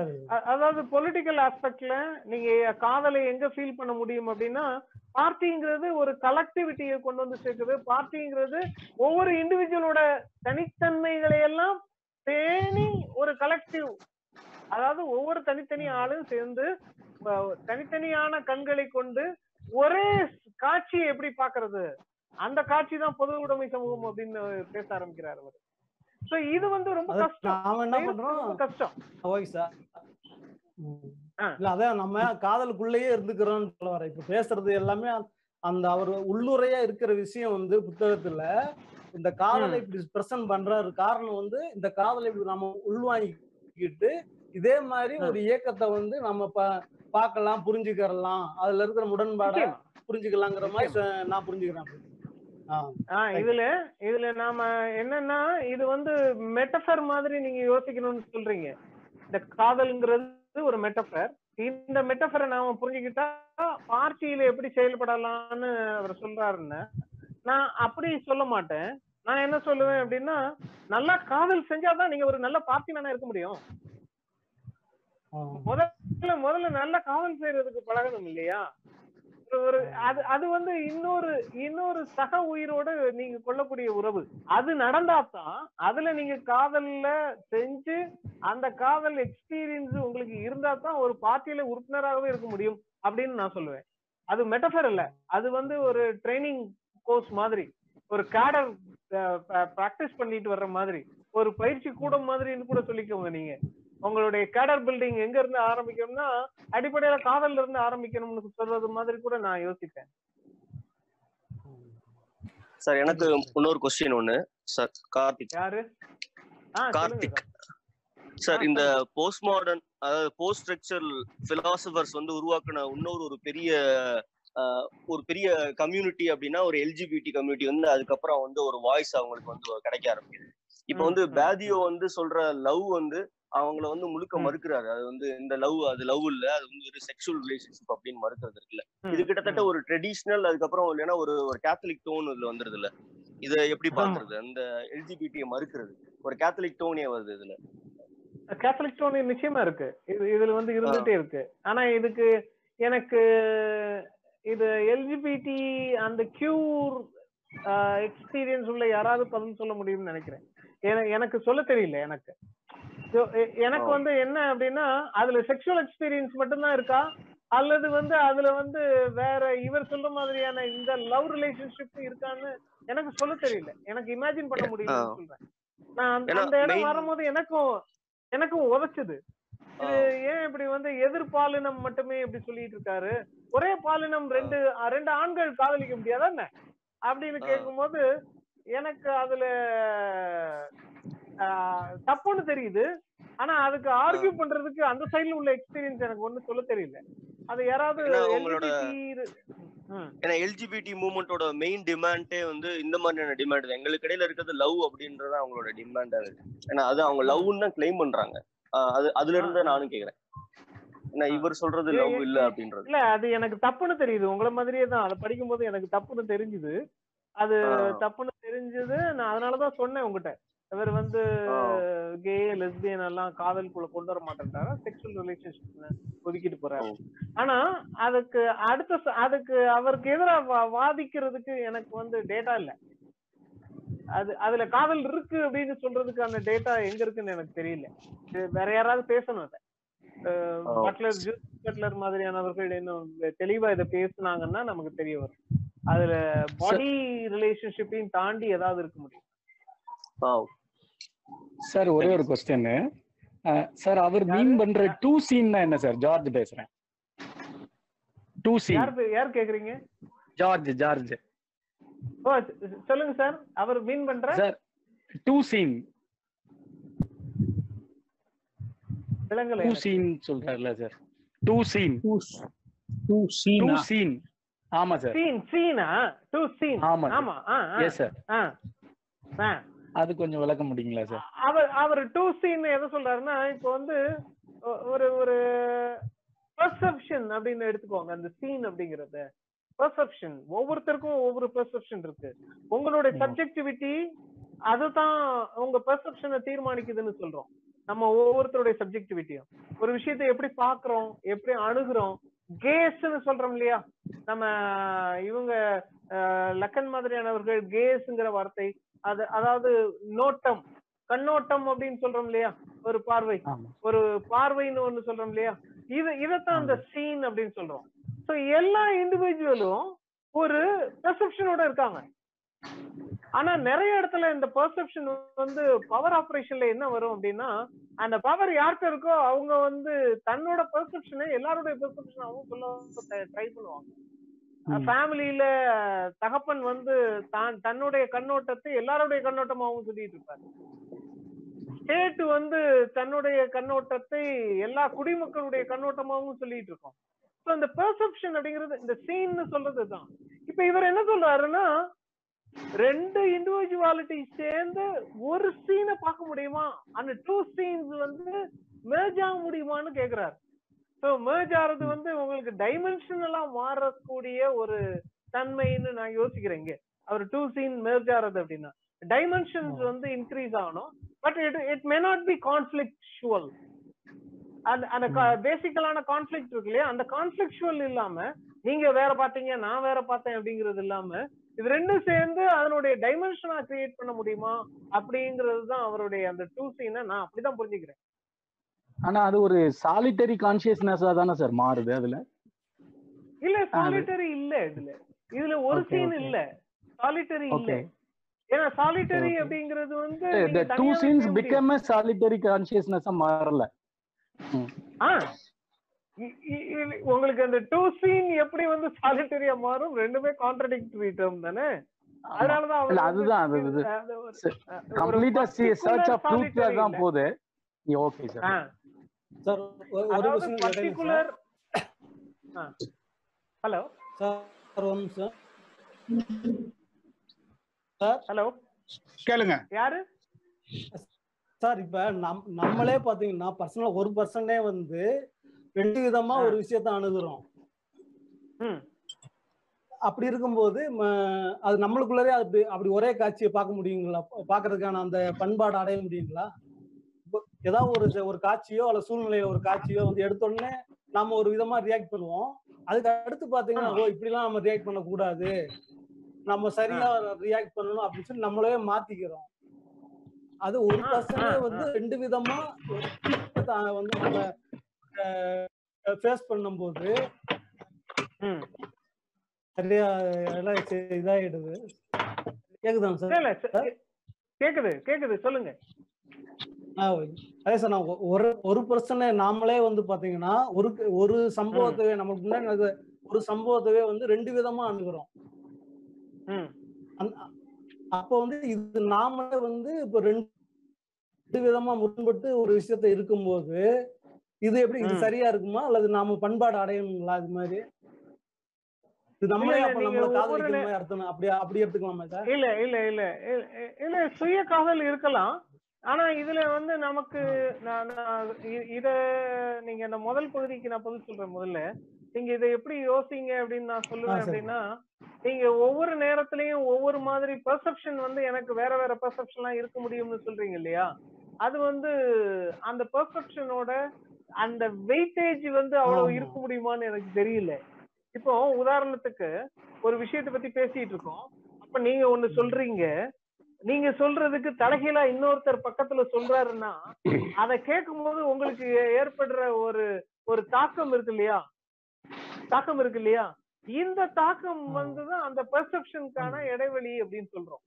அதாவது நீங்க எதை நம்பிட்டு இருக்கீங்களோ அதை இல்லைன்னு சொல்லி பக்கத்துல உள்ள ஆள் சொல்றாரு. அதுதான் அந்த பெர்செப்ஷனுக்கான இடைவெளி. அந்த பெர்செப்ஷனுக்கான வேல்யூ அதான் நீங்க இந்த நிமிஷம் ஒரு விஷயத்த சொல்றீங்க. இப்போ உடனடியா உங்க நண்பர் வந்து மறுத்து சொன்னார் இல்லையா? அந்த விஷயத்த ஒரு ரெண்டு நாள் கழிச்சு யோசிக்கும் போது நீங்களே அந்த பெர்செப்ஷன் அடையறீங்கன்னா அது இந்த இந்த நிமிஷத்துக்கான எக்ஸ்பீரியன்ஸா உங்களுக்கு நிச்சயமா கொடுக்காது. ஏன்னா அப்போ வந்து நீங்க அந்த அதிர்ச்சியை எதிர்கொள்ளவே மாட்டீங்க. ஸோ ரெண்டு பெர்செப்ஷன் வந்து நீங்க ஒரே நேரத்துல எதிர்கொள்ளும் போது இருக்கக்கூடிய அதிர்ச்சி இருக்கு இல்லையா? அதுதான் மனித வாழ்க்கை. நீங்க வந்து ஒரு பெர்செப்ஷன்ல முடிச்சிட்டு அதுக்கப்புறம் நீங்க இந்த கொஞ்ச நாள் கழிச்சு இன்னொரு பெர்செப்ஷனுக்கு வர்றது இருக்கு இல்லையா? அது it's a natural growth mutation உங்க தோல் வந்து உங்க செல் வந்து தன்னால வளர்ற மாதிரி. ஒரே நேரத்துல ரெண்டு விஷயம் வரும்போது நீங்க அடையிற அதிர்ச்சி இருக்கு இல்லையா?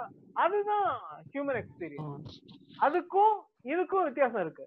அந்த அதிர்ச்சியை நீங்க வந்து ஏற்றுக்கொள்ளக்கூடிய மனப்பக்குவம் இருக்கு இல்லையா? அதுதான் லவ்னு சொல்லுவோம் அது ரெண்டு ஆப்போசிட் செக்ஸுக்கு நடும்போது லவ் அந்த லவ் வந்து எஸ்டாப்ளிஷ் பண்ண முடியுமான்னு தான் யோசிக்கணும். Okay Kanda Subramaniam sir. ஏதோ கேக்குறாரு. ஆ, கேளுங்க. ஆ ஆ, சார் இந்த ஆளுமை இல்லாம ரெண்டு பேருமே வந்து ஒரே மாதிரியா சிந்திக்கிறது இல்லைன்னா ஒரே மாதிரியான உணர்வுகளை பெறுவது அதுக்கு எம்பத்தின்னு ஒரு இருக்குல்ல சார்? இல்ல இந்த ஆளுமை இல்லாம சொல்ல மாட்டேன். லவ்ங்கிறத. இல்ல. ஆனா இவர் பேசும்போது ஆளுமை இல்லாமங்கிறத பேதிய ஒத்துக்கவே இல்ல. ஆளுமை இல்ல அப்போ- அப்படிங்கறத பேலிய ஒத்துக்கவே இல்ல. ஆளுமையோட. உங்க நீங்க உங்க ஆளுமையோட அடுத்த நபர் அவர் ஆளுமையோட ரெண்டு பேரும் அவரவர் ஆளுமையோடு சேர்ந்து ஒரு விஷயத்த ரெண்டு காட்சி உங்களுக்கு கிடைக்கும் இல்லையா? அது ரெண்டையும் merge பண்ணி ஒரு காட்சியா மாத்த முடியுமாங்கிறது லவ் அது இல்லாம மாறும்போது நீங்க டாமினேட் பண்றீங்கன்னு ஆயிரும். ஆயிருது சார். இது எம்பத்தி அப்படிங்கிற வேர்டுல சொல்றதுக்கான வாய்ப்பு வருமா இல்ல இல்ல இது எம்பத்தி இல்ல. எம்பத்தி இல்ல. எம்பத்தி வராது. வராது இல்ல. அப்படி வரும்போது ஆளுமையை விட்டு கொடுக்கறது இல்ல. அப்படி வரும்போது இல்ல இல்ல. திரும்ப இது போறது போயிருக்குமா சார் இது? அப்படிங்கிறது. இல்ல இல்ல. இது மாயையும் இல்ல. எப்படி இதை செய்வீங்கிறது உங்களுடைய எக்ஸ்பீரியன்ஸ் இதுதான் பேசிக்கலா இருக்கிற ஹியூமன் கண்டிஷன் இன்னைக்கு. இன்னைக்கு நமக்கு இருக்கிற அடிப்படையான சிக்கல் இதுதானே? ஒரு ஒரு ஒரு குடும்பத்துல இருக்கிற பிரச்சனை தான் ஒரு தனி நபர்கிட்ட பேசுறதுல உள்ள பிரச்சனை தான் ஒரு பார்ட்டியில ஒரு முடிவெடுக்கிறதுல உள்ள பிரச்சனை தான் ஒரு ஸ்டேட்ல முடிவெடுக்கிறதுல உள்ள பிரச்சனை தான் ஒரு நூறு பேர் சேர்ந்து ஒரு காரியத்தை செய்யறதுல ஒரு போராட்டம் நடத்துறதுல ஒரு கிளர்ச்சி பண்றதுல ஒரு எதிர்ப்புணர்வை காட்டுறதுல உள்ள அடிப்படையான சிக்கல்கள் இதுதானே? இதனுடைய யூனிட் தான் லவ் அப்போ அப்போ இவர் சொல்லக்கூடிய இந்த லவ்வினுடைய சாத்தியப்பாடு பிராக்டிக்கல் ரியாலிட்டி அது அது லவ்ல பண்ணிட்டு இருக்கோம் இல்லையா நம்ம? நாம எல்லாருமே லவ்ல பண்ணிட்டு இருக்கோம் இல்லையா? இதை எக்ஸ்டெண்ட் பண்றது எப்படின்னு யோசிக்கிறாரு? அவ்வளவுதான். இத இத மத்த கட்டங்களுக்கு எப்படி எக்ஸ்டெண்ட் பண்றது? ரொம்ப நேரமா கேட்டுட்டு இருக்காரு ஒரு கேள்வி. ஓகே யாரு? கணேஷ் கணேஷ் ஆறுமுகம். கேளுங்க கணேஷ். ஐயா வணக்கம் ஐயா. பாரதியா சொன்ன மாதிரி இந்த உண்மையை கண்டறிவதற்கான வழிகள்ல வந்து ஆஹ் அரசியல் அறிவியல் கலை அப்புறம் நாலாவது அளவா சொல்றாரு. அரசியல் அறிவியல் கலை எல்லாத்துலயுமே நீங்க முயன்று தவறுதல் வந்து ஏத்துக்கொள்ள முடியும். ஒரு ஒரு ஒண்ணு ஏதோ தப்பாயிருச்சுன்னா நீங்க அடுத்ததை வந்து வேற இன்னொரு முறையில நீங்க சரி பண்ணிக்கலாம். அறிவியலையும் ஒண்ணு தப்பாயிருச்சுன்னா. திருப்பி சரி பண்ணிக்கலாம். கலையிலயும் அதே ம். மாதிரி தான் ஒரு படம் நம்ம தப்பா வரைஞ்சிடறோம் அல்லது ஒரு சிற்பத்தை தப்பா வடிவமைச்சிடறோம் மீண்டும் முயன்று தவறி கத்துக்கலாம் இப்ப இந்த லவ்னு வரும்போது இந்த. சரியான ஆளை பிடிக்கிறதுக்கு எத்தனை தடவையா முயன்று தவறுது? இல்ல ஏன் ஒரு சரியான ஆள் நீங்க திருமணத்தையே யோசிக்கிறீங்கன்னு நினைக்கிறேன். நான் திருமணத்தை இல்ல இல்ல சொல்லல. திருமண அஹ், அஹ், என்ன சார் நான் ஆ, நான் சொல்லுங்க ஒரு ஆளு ஒரு ஆளு ஒரு சரியான ஆளுங்கிறத நீங்க திருப்பி திருப்பி யோசிக்கிறீங்களா? ஏன் ஒரு இந்த லவ் வந்து ஒரு ஆளுங்கிறதுல எங்க? நீங்க திருமணத்தை பேசிட்டு இருக்கீங்க. நான் ஐயா பக்கத்துல ஆள்ல காதல். இருக்காங்க அடி வாங்கி கொடுத்துறாதீங்க. அஹ் மேடி மாதவன் மாதவன் ஏதோ கேட்கற விரும்புறாரு. ஆ, ஐயா நான் அந்த ஹோமோசெக்சுவாலிட்டி பத்தி தான் நான் கொஞ்சம் பேசணும்னு நினைச்சேங்கய்யா அதுல வந்து அவங்க சொன்ன மாதிரி வந்து ஹோமோசெக்சுவாலிட்டியில வந்து லவ் அப்படின்றது வந்து ரொம்ப கம்மியா தான் இருக்கு. லவ்ன்றதே இல்ல. ஏன்னா அவங்க வந்து ஒரு செக்ஸ் அப்படின்றது வந்து ஒரு டேபுவா வந்து அவங்க நினைக்கிறதே இல்ல. அது என்னுடைய உரிமை அப்படின்னு நினைக்கிறாங்க. எனக்கு வந்து முத வந்து அதுக்கான ஒரு உரிமை தான் வேணும் அப்படின்னு வந்து கேக்குறாங்க. சோ அதுக்கடுத்து வந்து அவங்க வந்து லவ் நினைக்கிறாங்க. இதுல இது பேத்யூ சொன்ன மாதிரி வந்து அவங்களுக்கு நடுவில் வந்து லவ் அப்படின்ற ஒரு கான்செப்ட் வந்து இல்லவே இல்ல. அப்படின்றதாங்க இருக்கு. அத நம்ம சொல்ல முடியாதுன்னு நினைக்கிறேன். நம்ம வந்து எனக்கு எனக்கு அதனாலதான் சொல்ல முடியலன்றேன் இல்ல அவங்களே ஓப்பனா அதை வந்து அக்செப்ட் பண்ணிக்கிறாங்க இது என்னுடைய ப்ராஜெக்ட் பண்ணும்போது அவங்க சொன்னது வந்து அந்த ஒரு வார்த்தை தான் சொன்னாங்க. நீங்க சந்திச்சவங்க அப்படி சொல்லியிருக்கலாம். ஏன்னா அதுல நிறைய குழப்பங்கள் இருக்கு. ஜெண்டர் செக்ஸ் செக்ஷுவல் ப்ரிஃபரன்சஸ் அப்படி நிறைய அதுக்குள்ள நிறைய குழப்பங்கள் இருக்கு. சார் சொன்ன மாதிரி அது சம்பந்தப்பட்டவங்க யாராவது பேசினாங்கன்னா நம்ம அதை பத்தி கொஞ்சம் தெளிவடையலாம்னு நினைக்கிறேன். சத்யா சத்யா தமிழரசன் இத கேட்கணும்னு நினைக்கிறாங்க. கேளுங்க. இந்த இந்த ஹோமோசெக்சுவல் பத்தி ஒரு சின்ன கருத்து மட்டும் எனக்கு தெரிஞ்சது சொல்றேன். ஸோ ஃபர்ஸ்ட் அவங்க லவ் இல்லைன்னு சொல்ல முடியாது. அவங்களோட ஈர்ப்பு வந்து முதல்ல வந்து செக்ஷுவல் ரிலேட்டடா இருக்குது. அதாவது தன்னோட உடம்பு தெரிஞ்சனால அடுத்தவங்க உடம்பும் என்னன்னு இருக்கிறனால அவங்களோட ஈர்ப்பு வந்து ரொம்ப ஈஸியா இருக்கு. அவங்களோட தேவை என்னன்னு தெரியுது.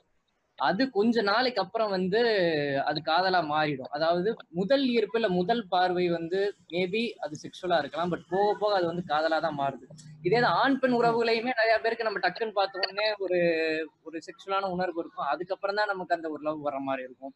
சில டைம் வந்து நம்ம அந்த மாதிரியான ஒரு மாறுதல் இருக்கும். சிலரோட இன்டெலெக்சுவலா நம்ம கனெக்ட் ஆயிருக்கும் ஸோ வந்து அதே மாதிரி கேஸ் இந்த ரிலேஷன்ஷிப் இந்த எல்ஜிபிடி கியூ இது எல்லாமே வந்து செக்ஷுவல் ஓரியன்டேஷனா தான் இருக்கு. ப்ரிஃபரன்சஸ் மாறிக்கிட்டே இருக்கும். பட் அதுலயுமே ஒரு விதமான லவ் இருக்கு. பட் அவங்களோடது வந்து இன்னும் கொஞ்சம் ஓப்பனா இருக்கும். எந்த ஒரு மறைவும் இல்லாம அவங்க என்னென்ன தேவைங்க ம். வந்து ரொம்ப டீட்டெயிலா இருக்குங்கிறது என்னோட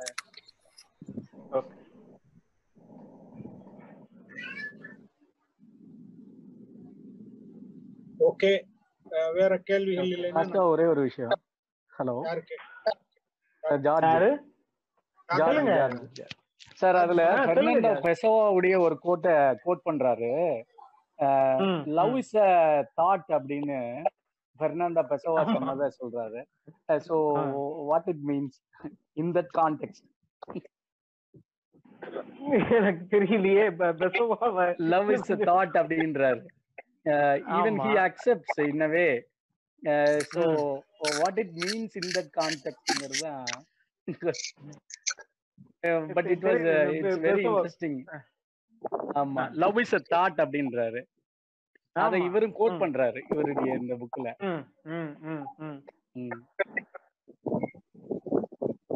ஸோ இட்ஸ் லா? ஆல்மோஸ்ட் இட்ஸ் லைக் ஆமா sir I already had it. I reread after listening after இதை பார்த்ததுக்கு அப்புறம் ஐ ஸ்டார்டட் ரீடிங் இட் அதுக்கப்புறம் so in a way it's search of truth and by point by point we construct to endure the. Differences lot of things are but also. இந்த அவர் அந்த Portuguese point பெசோவா சொன்னது love is thought அப்படிங்கறத. லகான் வேற ஒரு இடத்துல குறிப்பிட்டு அது சாரி லகான் இல்ல. இவரு. யாரோ குறிப்பிட்டு அதை பத்தி பேசியிருக்காங்க. To you. Ah? that's my question. Just love is a thought எனக்கு ஒரு கொஸ்டின் ஓகே கேளுங்க மேடம் இந்த இந்த இந்த கே ரிலேஷன்ஷிப் இருக்குல்ல? ம். இந்த கே ரிலேஷன்ஷிப்பை பத்தி பேசுனாங்கல்ல? ஆமா. அது வந்து இந்த இப்ப வந்து அந்த விமென்ஸ் கான்ஃபரன்ஸ்ல எல்லாம் பெண்கள் என்ன ஷேர் பண்றாங்க? அந்த கே அந்த லெஸ்பியன் ரிலேஷன்ஷிப்ல இருக்கிற பெண்கள்லாம் என்ன என்ன ஷேர் பண்றாங்கன்னா இந்த ஒரு ஆணாதிக்கம் ஒரு பெண் பெண்ணோட பாடியை வந்து எனக்கு தான் சொந்தம்னு ஒரு ஆண் ஒரு வன்முறையை பிரயோகிக்கிறதுக்கு ஒரு எதிர்ப்பு ம். தெரிவிக்கிற விதமா தான் நாங்க. வந்து பெண் பெண்ணும் ரிலேட் பண்ணிக்கிறோம். அப்ப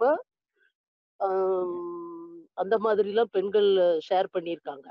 அந்த ஓரின சேர்க்கையாளரா இருக்கிற பெண் பெண்கள். அப்ப இது வந்து ஒரு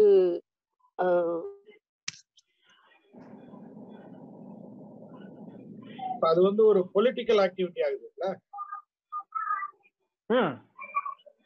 ஆமா சார் அதிகார எதிர்ப்பு அப்படிங்கிற மாதிரி தான் சொல்ல வர்றாங்களோன்னு தோணுது. ஆமா. சொல்லுங்க.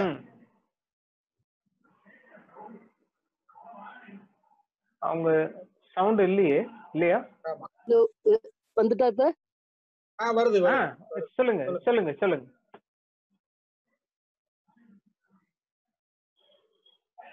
வரலையே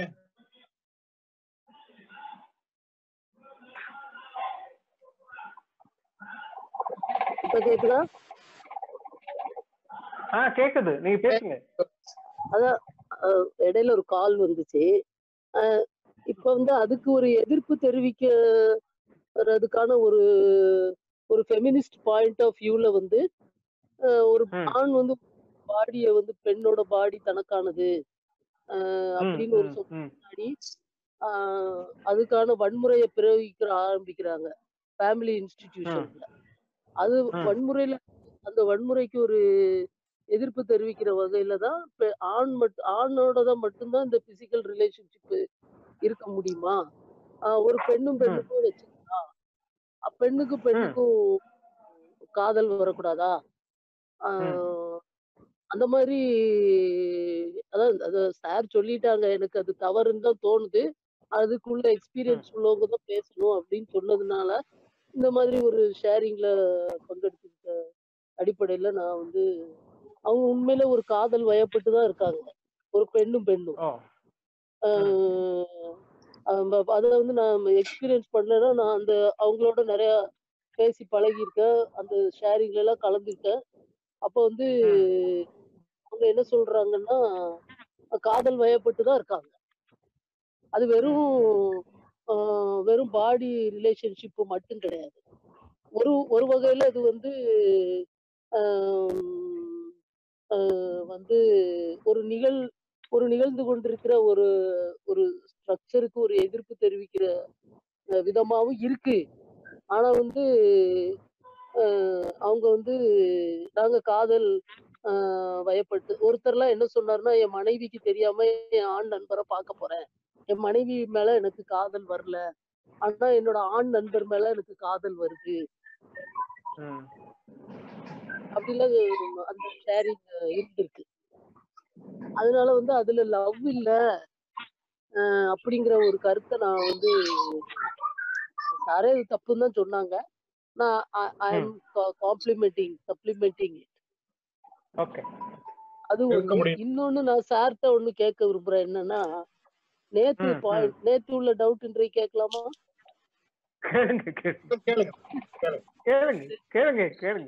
என்னன்னா நேத்து இந்த மணி அடிக்கிறது அதெல்லாம் சொன்னோம். சொல்லி வந்து அந்த காலத்துல ஜன்னல் வழியா பார்த்து குறிச்சுக்கிருவாங்க யார் உயிரோட இருக்காங்கன்னு. இன்னைக்கு வந்து மோடி வந்து மணி அடிக்க சொல்றாரு. அப்போ அப்ப வந்து அதுல வந்து அப்ப நிறைய விமர்சனங்கள் வந்துச்சுல்ல மோடி மணி அடிக்க சொன்னதுக்கு. அப்போ வந்து நம்ம சயின்டிபிக்கா சயின்டிபிக்கா இல்ல இல்லாத ஒண்ணு ஒரு இதை வந்து நம்ம எப்படி பாக்குறோம் அப்ப அஹ், இந்த மணி அடிக்கிற அப்ப இன்னும் நம்ம ஒரு ப்ரிமிட்டிவ் ஸ்டேஜ்ல தான் இருக்கோமா? சார் வந்து அதை எப்படி அதை சொல்றாங்க? என்ன மாதிரி சொல்றாங்க? அது வந்து ஒரு ரிச்சுவல் பார்ட்னு தான் நான் நினைச்சுக்கிட்டேன். அப்படிதான் நான் சொன்னேன் நான் வந்து. இப்போ பிளேக் நேரத்துல அது வந்து ஒரு கணக்கெடுப்புக்காக செய்யப்பட்டாலும் அது அது முடிஞ்சதுக்கு அப்புறம் தான் தெரியுது. அதுல ஒரு ரிச்சுவல் இருக்கு. அந்த ரிச்சு ரிச்சுவல் பேசிக்கலா உங்களுக்கு ஒரு கலெக்டிவிட்டியை கொண்டு வந்து தரும். ஒரு ஒரு சடங்கு செய்யும் போது நிறைய பேர் சேர்ந்து செய்யற ஒரு திருப்தி கிடைக்கும் இல்லையா? அந்த திருப்தி வந்து அந்த விஷயத்துல இருந்தது. அதே மாதிரிதான் மணி அடிக்கிறதுலயும் ஒரு திருப்தி இருக்கு அவ்வளவுதான். அதனாலதான் எல்லாரும் ஓடி வந்து மணி அடிச்சுக்கிறாங்க. லைட் அணைக்கிறதுக்கெல்லாம் நீங்க அணைக்கலையா? நீங்க அணைக்கலையா? உங்க வீட்டுல இருக்கு எரியுது அணைங்க அணைங்க அணைங்கன்னு சொல்றது வந்து இது இது ஒரு திருப்தி கிடைக்குது. எல்லாரும் எதையோ கொரோனாவுக்கு எதிராக எதையோ ஒரு மிக முக்கியமான ஒரு போர்ல பங்கு எடுத்துக்கிறோம் அப்படிங்கிற ஒரு திருப்தி. ஆனா அது ritual கொடுக்குற திருப்தி தான். அபிநயா ஏதோ கேட்கணும்னு சொன்னாங்க. அபிநயா இருக்கீங்களா.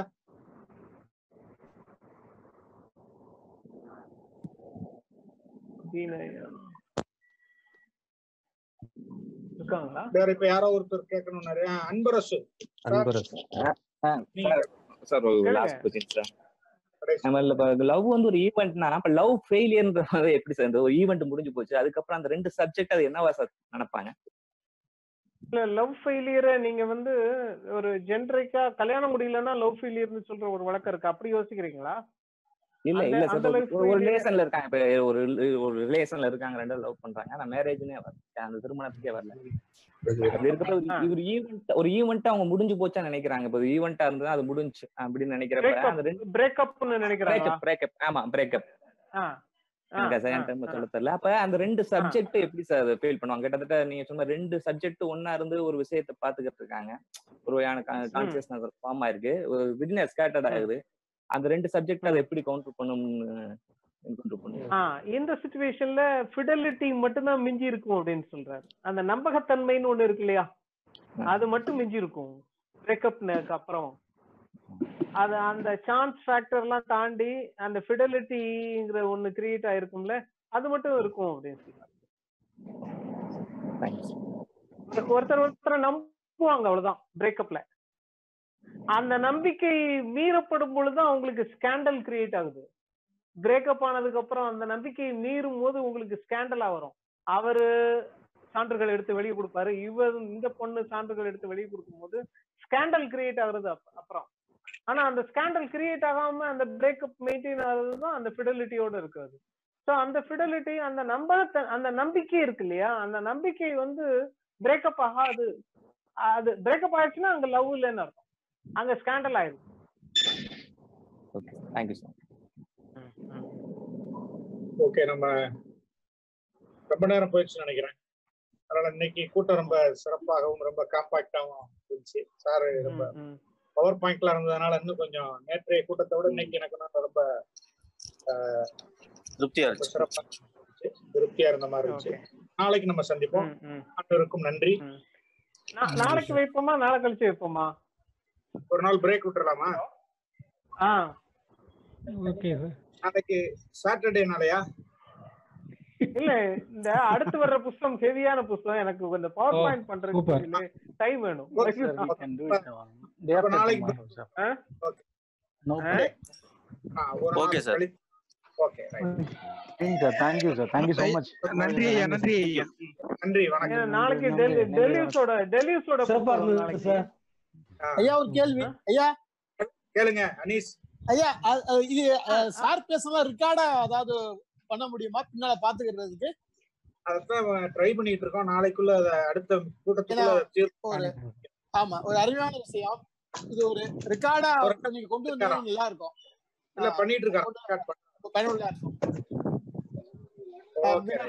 நன்றி. நன்றி நன்றி ஐயா. ஓகே பாட்ஷா. தேங்க்யூ நன்றி நன்றி. நன்றியா வணக்கம். எல்லாருக்கும் நன்றி. ரைட் எல்லாருக்கும் நன்றி. ஓகே வணக்கம் நன்றி